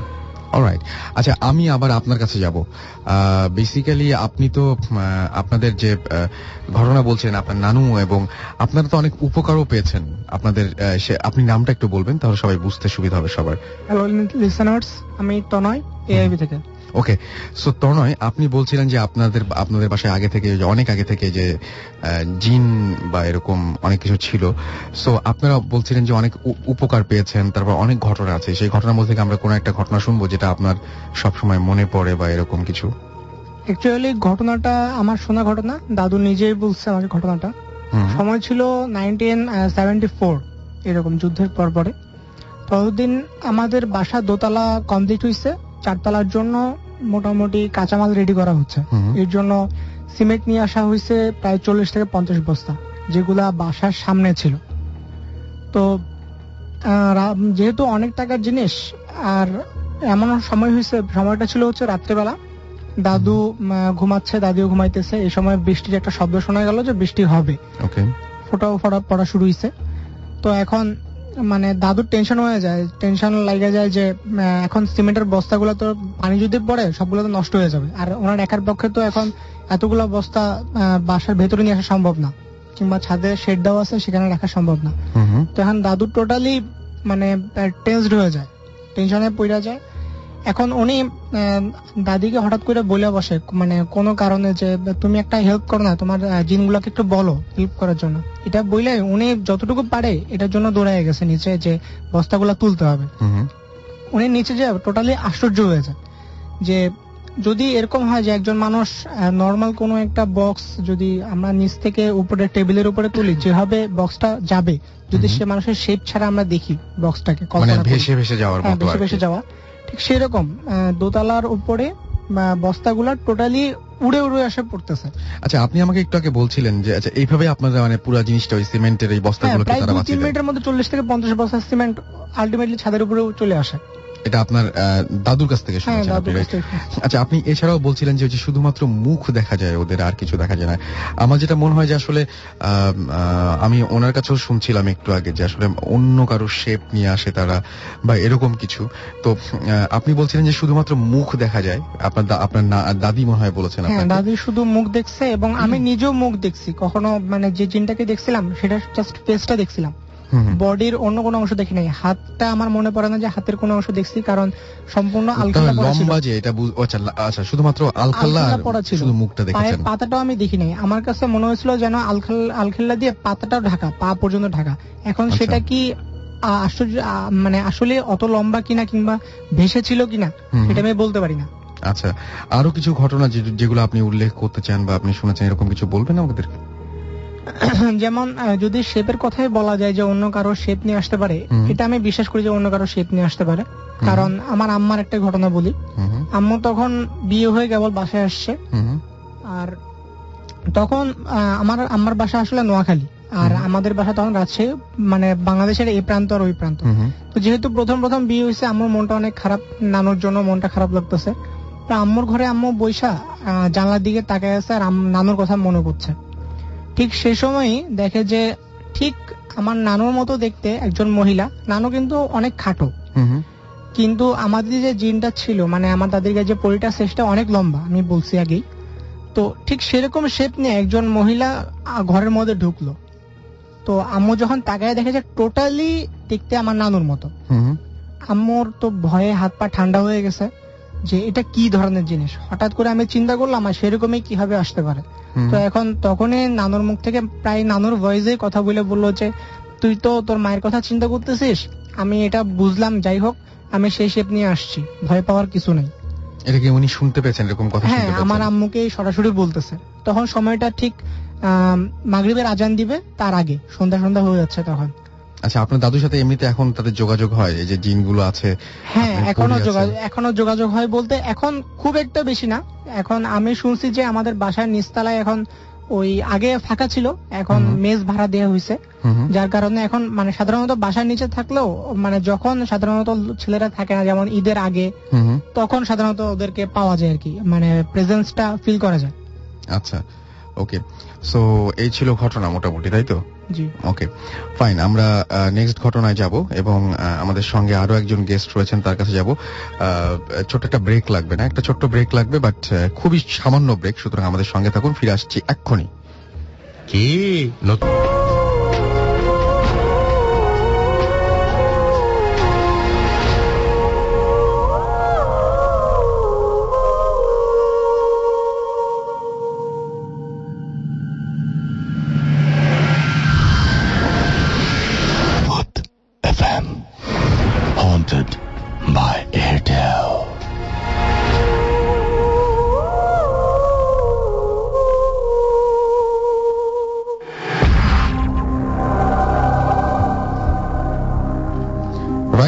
শুনছেন সবসময় রেডিও ফুর্তি সাথে আছি রাসেল চলছে ভূত এফএম আর এই মুহূর্তে আমরা দেখতে পাচ্ছি অসংখ্য এস এম এস এসছে। আপনি যদি এস এম এস পাঠাতে চান তাহলে আপনার এয়ারটেল নাম্বার থেকে বা অন্য যে কোনো নাম্বার থেকে আমাদের এস এম এস করতে পারেন। লিখে ফেলুন শাউট স্পেস আপনার নাম স্পেস আপনার মেসেজ পাঠিয়ে দিন নাইন এইট ফোর জিরো নাম্বারে আর আমি দেখতে পাচ্ছি যে সমস্ত এস এম এস রয়েছে, তার মধ্যে তারিক খুলনা থেকে লিখেছেন, ভাইয়া, আমি কখনো ভয় পাইনি।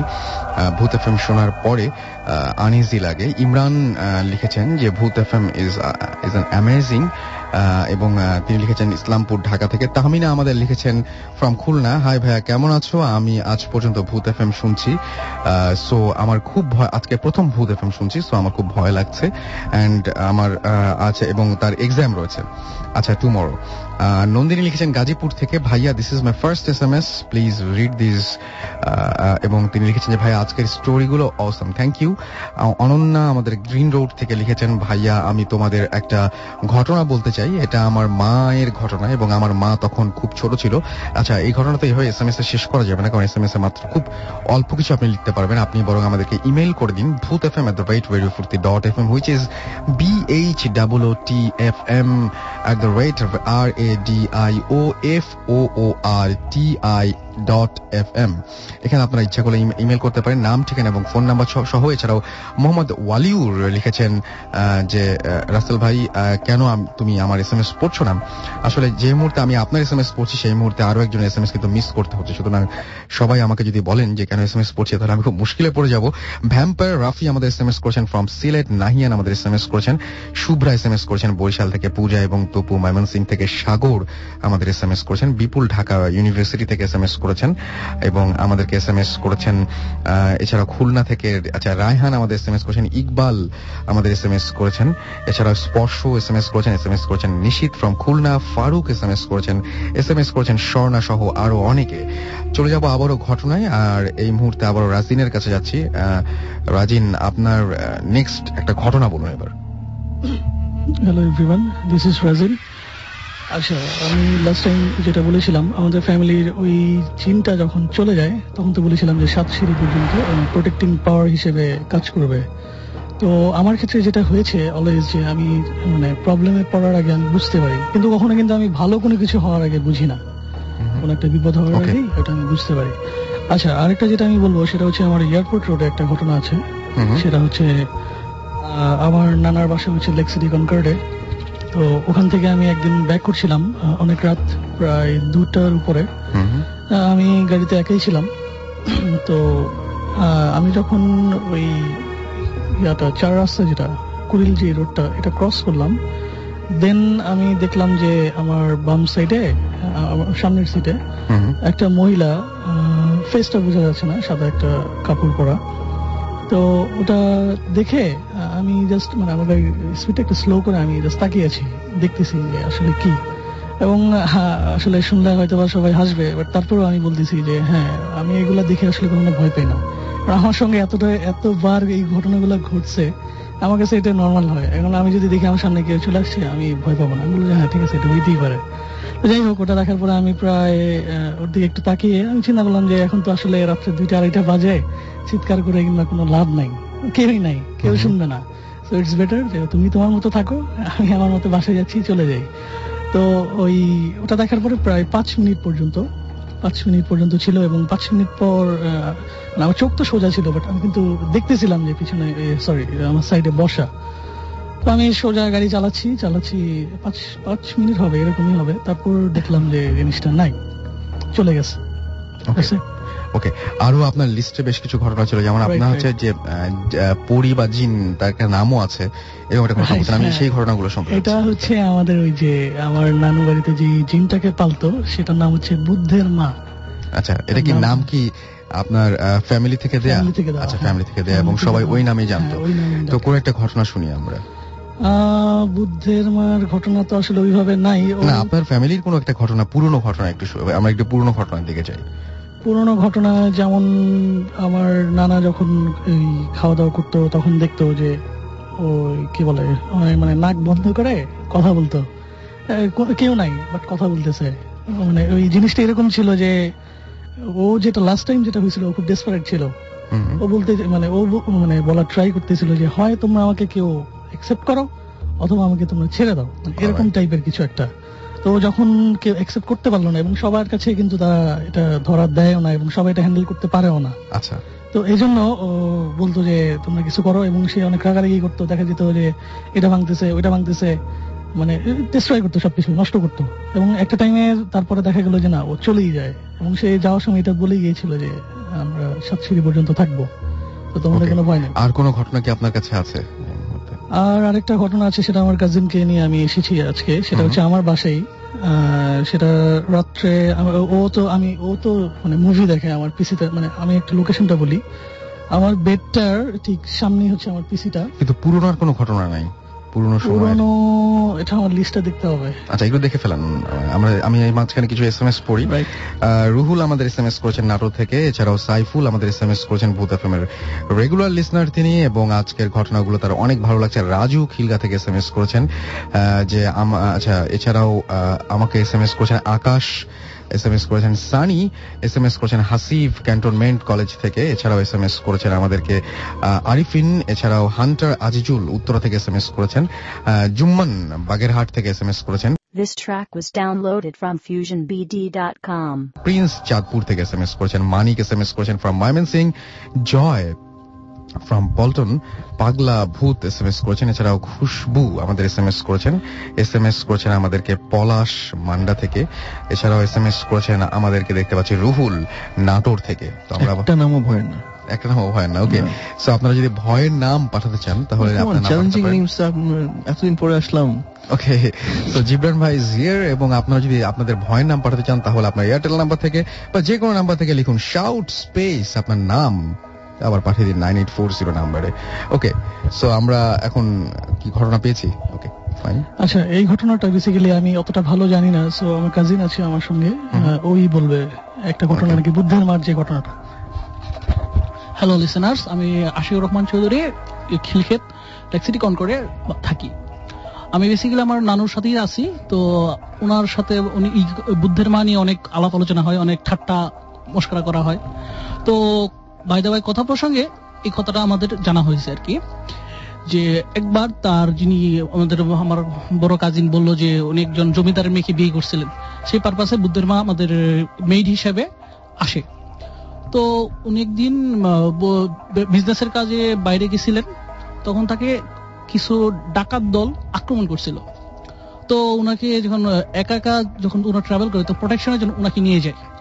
তো উনি যখন প্রোটেকশনের কাছে নিয়ে নিয়ে গেল, তখন আনুমানিক মধ্য রাত হয়ে গেছে। তখন নদীতে ডাকাত পড়ে। ডাকাত পড়ার পরে তো ডাকাতের দল চারদিক থেকে অনেক হই হুল্লোড় করে আসতেছিল। পরে উনি বললেন যে, বুদ্ধের মা, তুমি কি এখনও আমার সাথে আসো কি নাই?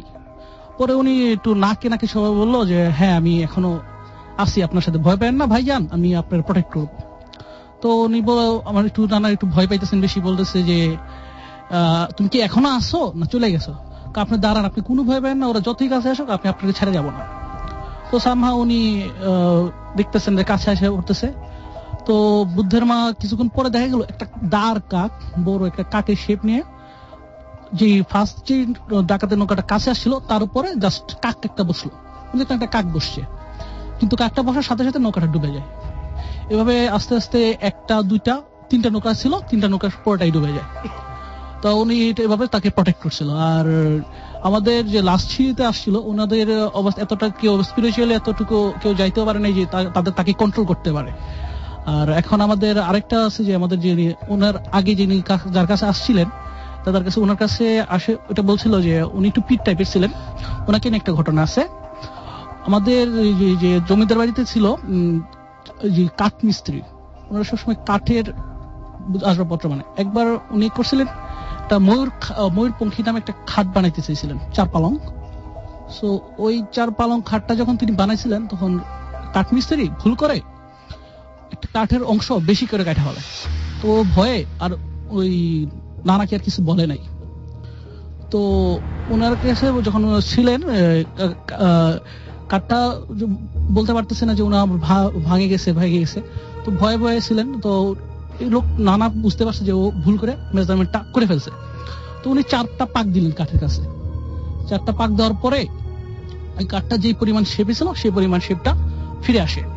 তারপর উনার কাছে বলে যে কাঠমিস্ত্রি তার কনফেশন করে। কনফেশন করে বলে ঠাকুর সাহেব, আমি তো ওটা আপনার একটু বেশি কেটে ফেলেছি। বেশি কাটার পরে এটা কীভাবে ঠিক হলো? আপনার কাছে আমি জানি না। আপনার কাছে কনফেশন করে মাপ চাই। হলো বেসিক্যালি ঘটনা। ওকে ফাইন সো এই ছিল ঘটনা, আর এছাড়াও কোনো ঘটনা আপনার বলা যাচ্ছে, স্যার? আচ্ছা আমি আরেকটা যেটা আমি বলতে যাচ্ছি, সেটা হচ্ছে আমাদের ওই, কি বলে, আপনি গ্রামে মানে আমি লাস্ট ইয়ার আমি যখন গ্রামে যাই, তখন রাত্রেবেলা আমাদের গ্রামের, আমাদের যে বাড়িটা, এটা বিশাল। আমাদের গ্রামের বাড়ির সামনে একটা খেলার মাঠ আছে, তো ওখানে আমি বসেছিলাম। গ্রামের কিছু ছেলে পেলে নিয়ে নয়টা হবে, নয়টা, দশটা, এরকম টাইপের তো আমাদের ওই মাঠ থেকে সামনে হচ্ছে আপনার আবাদি জমি যেটাকে বলে বন বলে যেটা।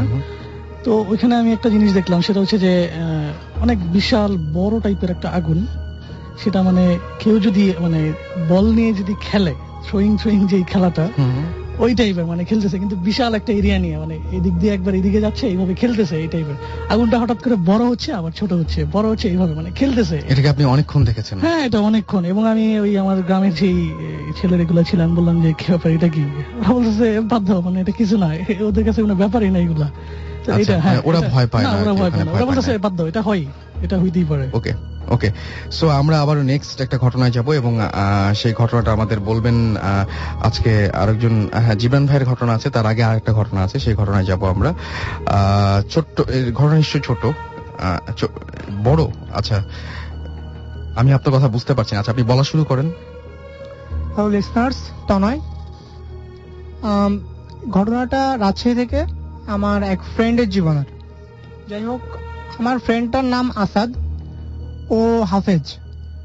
ওর পারিবারিকভাবে ওর যে চাচাতো বোন, তার গায়ে একটু সমস্যা ছিল। যাই হোক, জিন ধরতো মাঝে মধ্যেই। তো বেশ কিছুদিন আগের ঘটনা, চার পাঁচ মাস আগের। ওর বিয়ে হয়। বিয়ে হওয়ার পরে বিয়েটা হয় চিটাঙে এরপর সে বিয়ে থেকে বাসায় বেড়াইতে আসে বাবার বাড়িতে। তখন এক রাত্রেবেলা সে একটু রাফ চলে মোটামুটি। যাই হোক চুলটুল ছেড়ে মনে হয় হাঁটাহাঁটি করতেছিল, ও যা বলল। সেই সময় জিনে ধরে ওকে একবার। তো ওর আচরণটা সম্পূর্ণ চেঞ্জ হয়ে যায়। জিনের আচরণটা যেমন ওর চেহারাটা ও মাঝে মধ্যে মানে সম্পূর্ণ একা একা থাকতো। কখনো কখনো দেখা যেত যে ওর ছাদের উপরে সে একা একা পা দোলায় বসে রইছে। চেহারাটা, চোখগুলা সম্পূর্ণ লাল টকটকা। মনে হচ্ছে চোখ দিয়ে রক্ত বের হবে এমন একটা অবস্থা। চুলগুলা সম্পূর্ণ এলোমেলো। আর মাঝে মাঝে এরকম হয়তো যে একা একা আপন মনে হাসতো। ওকে সো এই ছিল আপনার কি ঘটনা কি এটা? না এরপরে আরেকটু আছে। তো যাই হোক সেটা মানে এরপরে যখন ওরা এই ব্যাপারটাকে যখন বেশি সিরিয়াস নিল সেটা ছাড়ানোর ব্যবস্থা করা হইল। তো আসাদ ওর যে স্যারের কাছে পড়তো, সে স্যারের মাধ্যমেই মানে ব্যাপারটা সলভ করার চেষ্টা করছে। তো ও স্যার করছিল যে, এর আগে যখন ধরছে, তখন সে ছাড়াইছে, কিন্তু এবারে ছাড়ানোর সময় অনেক ঝামেলা হয়েছে। তো উনি একটু রাগ কইরা, আমরা যা জানি যে, জিনকে আবার বোতলের মধ্যে ভরা যায়। বোতলের মধ্যে ঢুকান, ঢুকায় ফালানো যায়। কিন্তু ওটা, এটার জন্য, এটা ছিল ওদের জন্য চরম রকমের পানিশমেন্ট তো যাই হোক, যখন বোতলে সেই জিনটাকে ঢুকানোর জন্য চেষ্টা করা হচ্ছিল, তখন ওদের যে জিনের যে আত্মীয় স্বজন যেগুলা, তারা সম্পূর্ণভাবে এত বেশি বাধা সৃষ্টি করে, যেমন ঘরটার মধ্যে শুরু হইল যে চরম ভাবে একটা মানে ঝড়ের মতো শুরু হয়, সমস্ত জিনিসপত্র পড়া শুরু হয়ে গেল, সমস্ত ঘর মনে হইতেছে কাঁপতেছে। তো হুজুরকেও দেখা গেল যে হুজুরকে আসাদকে টোটালি ধাক্কাচ্ছে কোনো একটা ফোর্সে একটা ভয়াবহ অবস্থা। তো অনেক কষ্ট করে হুজুর সে জিনটাকে বোতলের মধ্যে ভরতে পারে নাই। এরপরে অবশ্য পরের দিন রাত্রেবেলা হুজুরের অনেক সমস্যা হয়। উনি অনেক চেষ্টা করে নিজে মানে গা সুরাকারাত পইরা নিজের গা বন্ধ করার চেষ্টা করে। পরের দিন এসে সবাই বলে যে, আসলে ব্যাপারটা খুব খারাপ। আর জিনটা যেটা ছিল, খুব খারাপ ছিল। আর একটা ইন্টারেস্টিং ঘটনা এটাই থাক, এটা থাক আমরা একটা ছোট্ট ব্রেকে যাব এবং তারপর আমরা জিবরান ভাইয়ের কাছে ফিরে আসব। সেই পর্যন্ত একটা ছোট্ট ব্রেক নিচ্ছি। Stay tuned in radio Foorti and don't stop the Foorti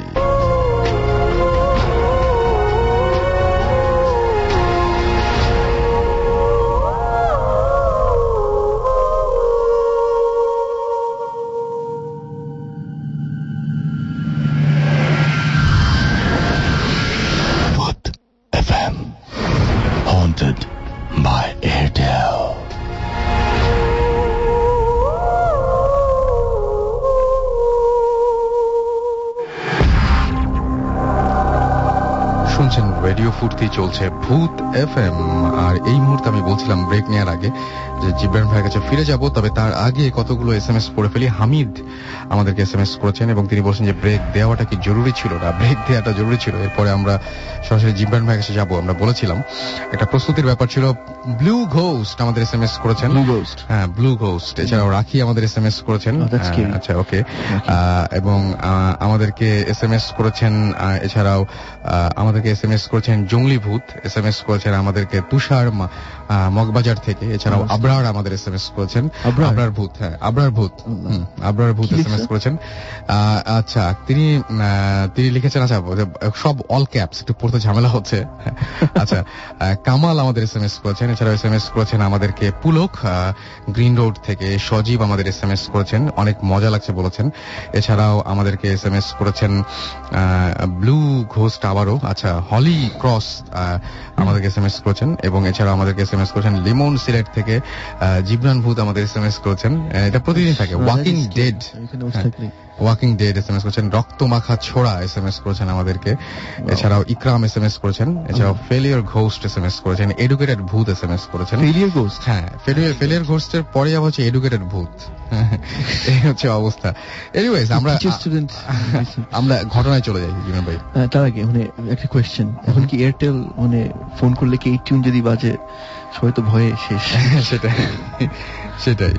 তো আমরা ঘটনায় চলে যাই একদম সরাসরি এবং এটা আমার ঘটনা। হ্যাঁ এবং সবাইকে তার আগে বলে দিই যে আপনারা যে সমস্ত মানে টিউনগুলো শুনছেন সেগুলো আপনার ইচ্ছা করে রিং রিংটোন হিসেবে ইউজ করতে পারবেন। আমি নেক্সট উইকে এই সমস্ত নিয়মগুলো আপনাদের জানিয়ে দেবো। যারা ইন দ্য মিন টাইম আমাদের এস এম এস করতে চান তারা এয়ারটেল নাম্বার থেকে এস এম এস করতে পারেন বা যে কোনো নাম্বার থেকে এস এম এস করতে পারেন। শাউট লিখে স্পেস দিয়ে আপনার নাম লিখে স্পেস দিয়ে আপনার মেসেজ লিখে পাঠিয়ে দিন নাইন এইট ফোর জিরো নাম্বারে জীবন প্লিজ আচ্ছা এই- এই স্টোরিটা আমাদের না? এটা আমার এক ফ্রেন্ডের ওকে অনেক পুরনো ফ্রেন্ড নাইনটি সেভেন থেকে সো আর ও he is a very sceptical person ও আচ্ছা। কোনো সময় বিশ্বাস করতো না আর যখন আমি এগুলো হতো আমি শেয়ার করতাম তখন বলতো গেট লস্ট লিটারেলি আমরা মানে ফাইট করতাম এই ব্যাপারে। মানে হি থট যে আমি এগুলো বানাই বলছি এগুলো। সো পুরো লিটারেলি করতে করতে একদিন কয়দিন আগে সো ও চাকরি করে এতে। So he took his own apartment আচ্ছা।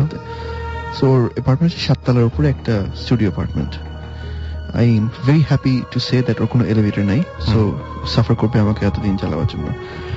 সো ও বলল সে মানে হঠাৎ করে একদিন ফোন করে বলো Jibran I got something to tell you what please come to my office so আমি গেলাম বলে হোয়াট হ্যাপেন বলে আমি মানে দিস ইজ হোয়াট হ্যাপেন মানে আমি চাই না টু এক্সপ্লেন দিস বলছে কি? শুরু থেকে বল। So বলে আমি ইউজুয়াল এটা বেশ কয়েকদিন ধরে চলছে বলে কি? আমার গার্লফ্রেন্ড থাকে থাইল্যান্ডে সো ও আমাকে কমপ্লেন করতো যে আমি বসে আছি কে জানি আমার পাশে এসে আমাকে মানে পাশে আমার ঠিক ও ওয়েব ক্যামে দেখছে যে আমার পাশে এসে একটা কোন একটা মেয়ের শ্যাডো ঠিক আমার গালের কাছে। আচ্ছা। এসে আবার চলে যেত। সো মানে সে তো চিল্লা চিল্লি করে তোমার বাসায় কোন মেয়ে? এগুলা ওগুলা। সো সো না সোয়ার টু ইউ এগুলো কিছু না। সো বাসায় ঘুরে ঘুরে দেখাতো। সে ঠিক আছে ওর কোনো কিছু নাই। সো কে জানি পিছনে পাস করতেছে। সে কয়দিন হওয়ার পর একদিন আমি ওর সাথে ঝগড়া করে আমি মানে ল্যাপটপ অফ করে আমি ঘুমাচ্ছি। হঠাৎ ভোর চারটা বাজে দিকে আমি ঠিক এক্সাক্ট সময়টা জানি না। ও বলছে যে আমি শুয়ে আছি। সো হঠাৎ করে আমি নোটিস করলাম যে মানে কে আমার মাথা বুলাই দিচ্ছে। আমি লাইক হোয়াট আমি তো লাইক প্রথমে তো ইউনো বুঝি নাই কি। সো আমার পাশে যে ফ্রেন্ডটা বসে আছে এখন, সে he is gone through the same similar experience right so সে মাথা বলে দিচ্ছে। সো সো ও হঠাৎ প্রথমে ও বুঝে নাই আরাম লাগছে হঠাৎ জিজ্ঞেস করল আমার রুমে তো আমি তো একা থাকি। মাথা উঠতে যে হঠাৎ করে দেখে যে উঠতে পারছে না আর ও পেটের উপর ঘুমাচ্ছিল। আর উঠতে পারছে না তো তখন মানে কি জানি ওকে মাথা ধরে বসে মানে শুয়ে রাখছে। সো বডিতে উঠতে পারে। সো বডি উঠে গেছে কে জানি মনে he fell that somebody just ওর পিঠের উপর বসে গেল। আচ্ছা। আর উঠতে পারছে না। ও তো ভয় পেয়ে গেছে যে কে চিল্লাচ্ছে কিছু বলে না। তো সাথে সাথে মাথায় হাত যেহেতু হাত ইয়েতে ছিল হাতটা প্রেশার দিয়ে রাখছিল। সে হি রিচ ব্যাক আর হাতটা যে ধরছে ধরলো যে সরাই ফেলবে। হাতটা ধরেই দেখে যে এটা হচ্ছে সবচেয়ে লোমালা হাত একদম মানে ফার টাইপের। হাত ওর লাইফে জীবনে ধরছে। ও ভয়ের সাথে সাথে সরাই ফেলছে হাতটা। কে? মানে কি? বিস্ট মানে ও বুঝতেছে না। তো সাথে সাথে এখন বলছে সত্যি কিছু হচ্ছে না সো সি স্টার্টেড সুরা রিসাইড করা শুরু করল। হুম। পড়তে পড়তে পড়তে পড়তে চুপ করে আছে নড়তে পারছে না চোখ দিয়ে পানি পড়ছে এরকম literal sense of the word মানে কিছু করতে পারছে না। এটা হয়ে যাচ্ছে। আর যখন আমরা জানি যে যখন এগুলো কিছু হতে থাকে তখন এক একটা সেকেন্ড মনে হয় যে অনেক অনেক বড় বড় আর ও বলল যে জীবন আমি জানি না কতক্ষণ। মানে যে this just went on for at least কত? পনেরো বিশ মিনিট? আমার তো মনে হয় যে কয়েক ঘণ্টা পার হয়ে গেছে আমি জাস্ট শুয়ে আছি নড়তে পারছি না। পড়তে পড়তে পড়তে ফজে আজান দিল সাথে সাথে আই ফেল্ট লাইক হাতটা লিটারালি স্লাইড অফ করল। এবং ততক্ষণ পর্যন্ত ওনাকে উঠতেও দেওয়া হয়নি একদমই হয়নি। যখন বডি উঠাতে যাচ্ছে তখন ওর পিঠের মধ্যে জিকে তিনি বসে গেল আচ্ছা। প্রেশার দিয়ে। ওকে আর যেহেতু ওর টি শার্ট টি শার্ট পরেছিল মানে মানে ও ফিল করতেছে বাট ফিজিক্যাল প্রেসেন্স না প্রেশারটা ফিল করছে। কিন্তু মাথায় যেটা ও অ্যাকচুয়ালি ফেল দে পুরা একটা হাত। পুরো একদম ফিঙ্গার টিঙ্গার আলা। তো তখন সে রাগায় যে ধরছে কে? তখন দেখতে পেয়েছি যে তখন ধরে যে লোম একটু টান দিয়ে তখন সে ভয়ে সো পরদিন আমাকে ডাকলো এসে বলল তখন এটা that's the only experience okay so যারা আসলে এই মুহূর্তে আমাদেরকে শুনছেন এবং যারা অনেকেই বিশ্বাস নিয়ে শুনছেন অনেকে অবিশ্বাস নিয়ে শুনছেন আসলে কোন সময় কোন ঘটনাকে যে ফেস করে এটা আসলে বলা যায় না। যাই হোক আমাদের এস এম এস করেছেন জুয়েল, এবং তিনি জামাননগর নাটোর থেকে আমাদের এস এম এস করেছেন। এছাড়াও ডিজে ভূত আমাদের এস এম এস করেছেন। তোমার আমাদের, আমাদেরকে এস এম এস করেছেন এছাড়াও হন্টেড হন্টেড ভূত আমাদেরকে এস এম এস করেছেন। আমাদেরকে এস এম এস করেছেন নীল শ্যাডো। আচ্ছা আচ্ছা হন্টেড ভূত লিখেছেন যে ঘটনাগুলো খুবই ভয়ঙ্কর। নীল শ্যাডো আমাদের এস এম এস করেছেন মুন্সীগঞ্জ থেকে। তিনি লিখে- লিখেছেন, জিবরান ভাই, ভালো লাগছে। আরিফ হুসাইন আমাদের এস এম এস করেছেন রাজাবাজার ফার্মগেট থেকে, যে ভাই আমরা সব বন্ধু মিলে ভূত এফএম শুনছি, খুব ভালো লাগছে। Thank you so much Esha, Pinky and Tanvir, তারা লিখেছেন যে তারা থ্রি কাজিনস এবং আহ, তারা ভূত এফ এম শুনছেন। অনেক ভালো লাগছে তাদের কাছে। তারা সিরাজগঞ্জ থেকে শুনছেন। ঘোস্ট মাস্টার আমাদের এস এম এস করেছেন যে ব্রেকটা একটু কম নিতে হবে তাই বলেছেন। মহু আমাদের এস এম এস করেছেন মহ- আমাদের এস এম এস করেছেন। এস এম এস করেছেন আমাদেরকে শাউন এছাড়াও শাটার ভূত আমাদের এস এম এস করেছেন। এস এম এস করেছেন আমাদেরকে দেখতে পাচ্ছি এখানে সাজ্জাদ। এছাড়াও আমাদেরকে পায়েল এস এম এস করেছেন পটুয়াখালী থেকে। আহ, আমাদেরকে গলাকাটা ভূত এস এম এস করেছেন।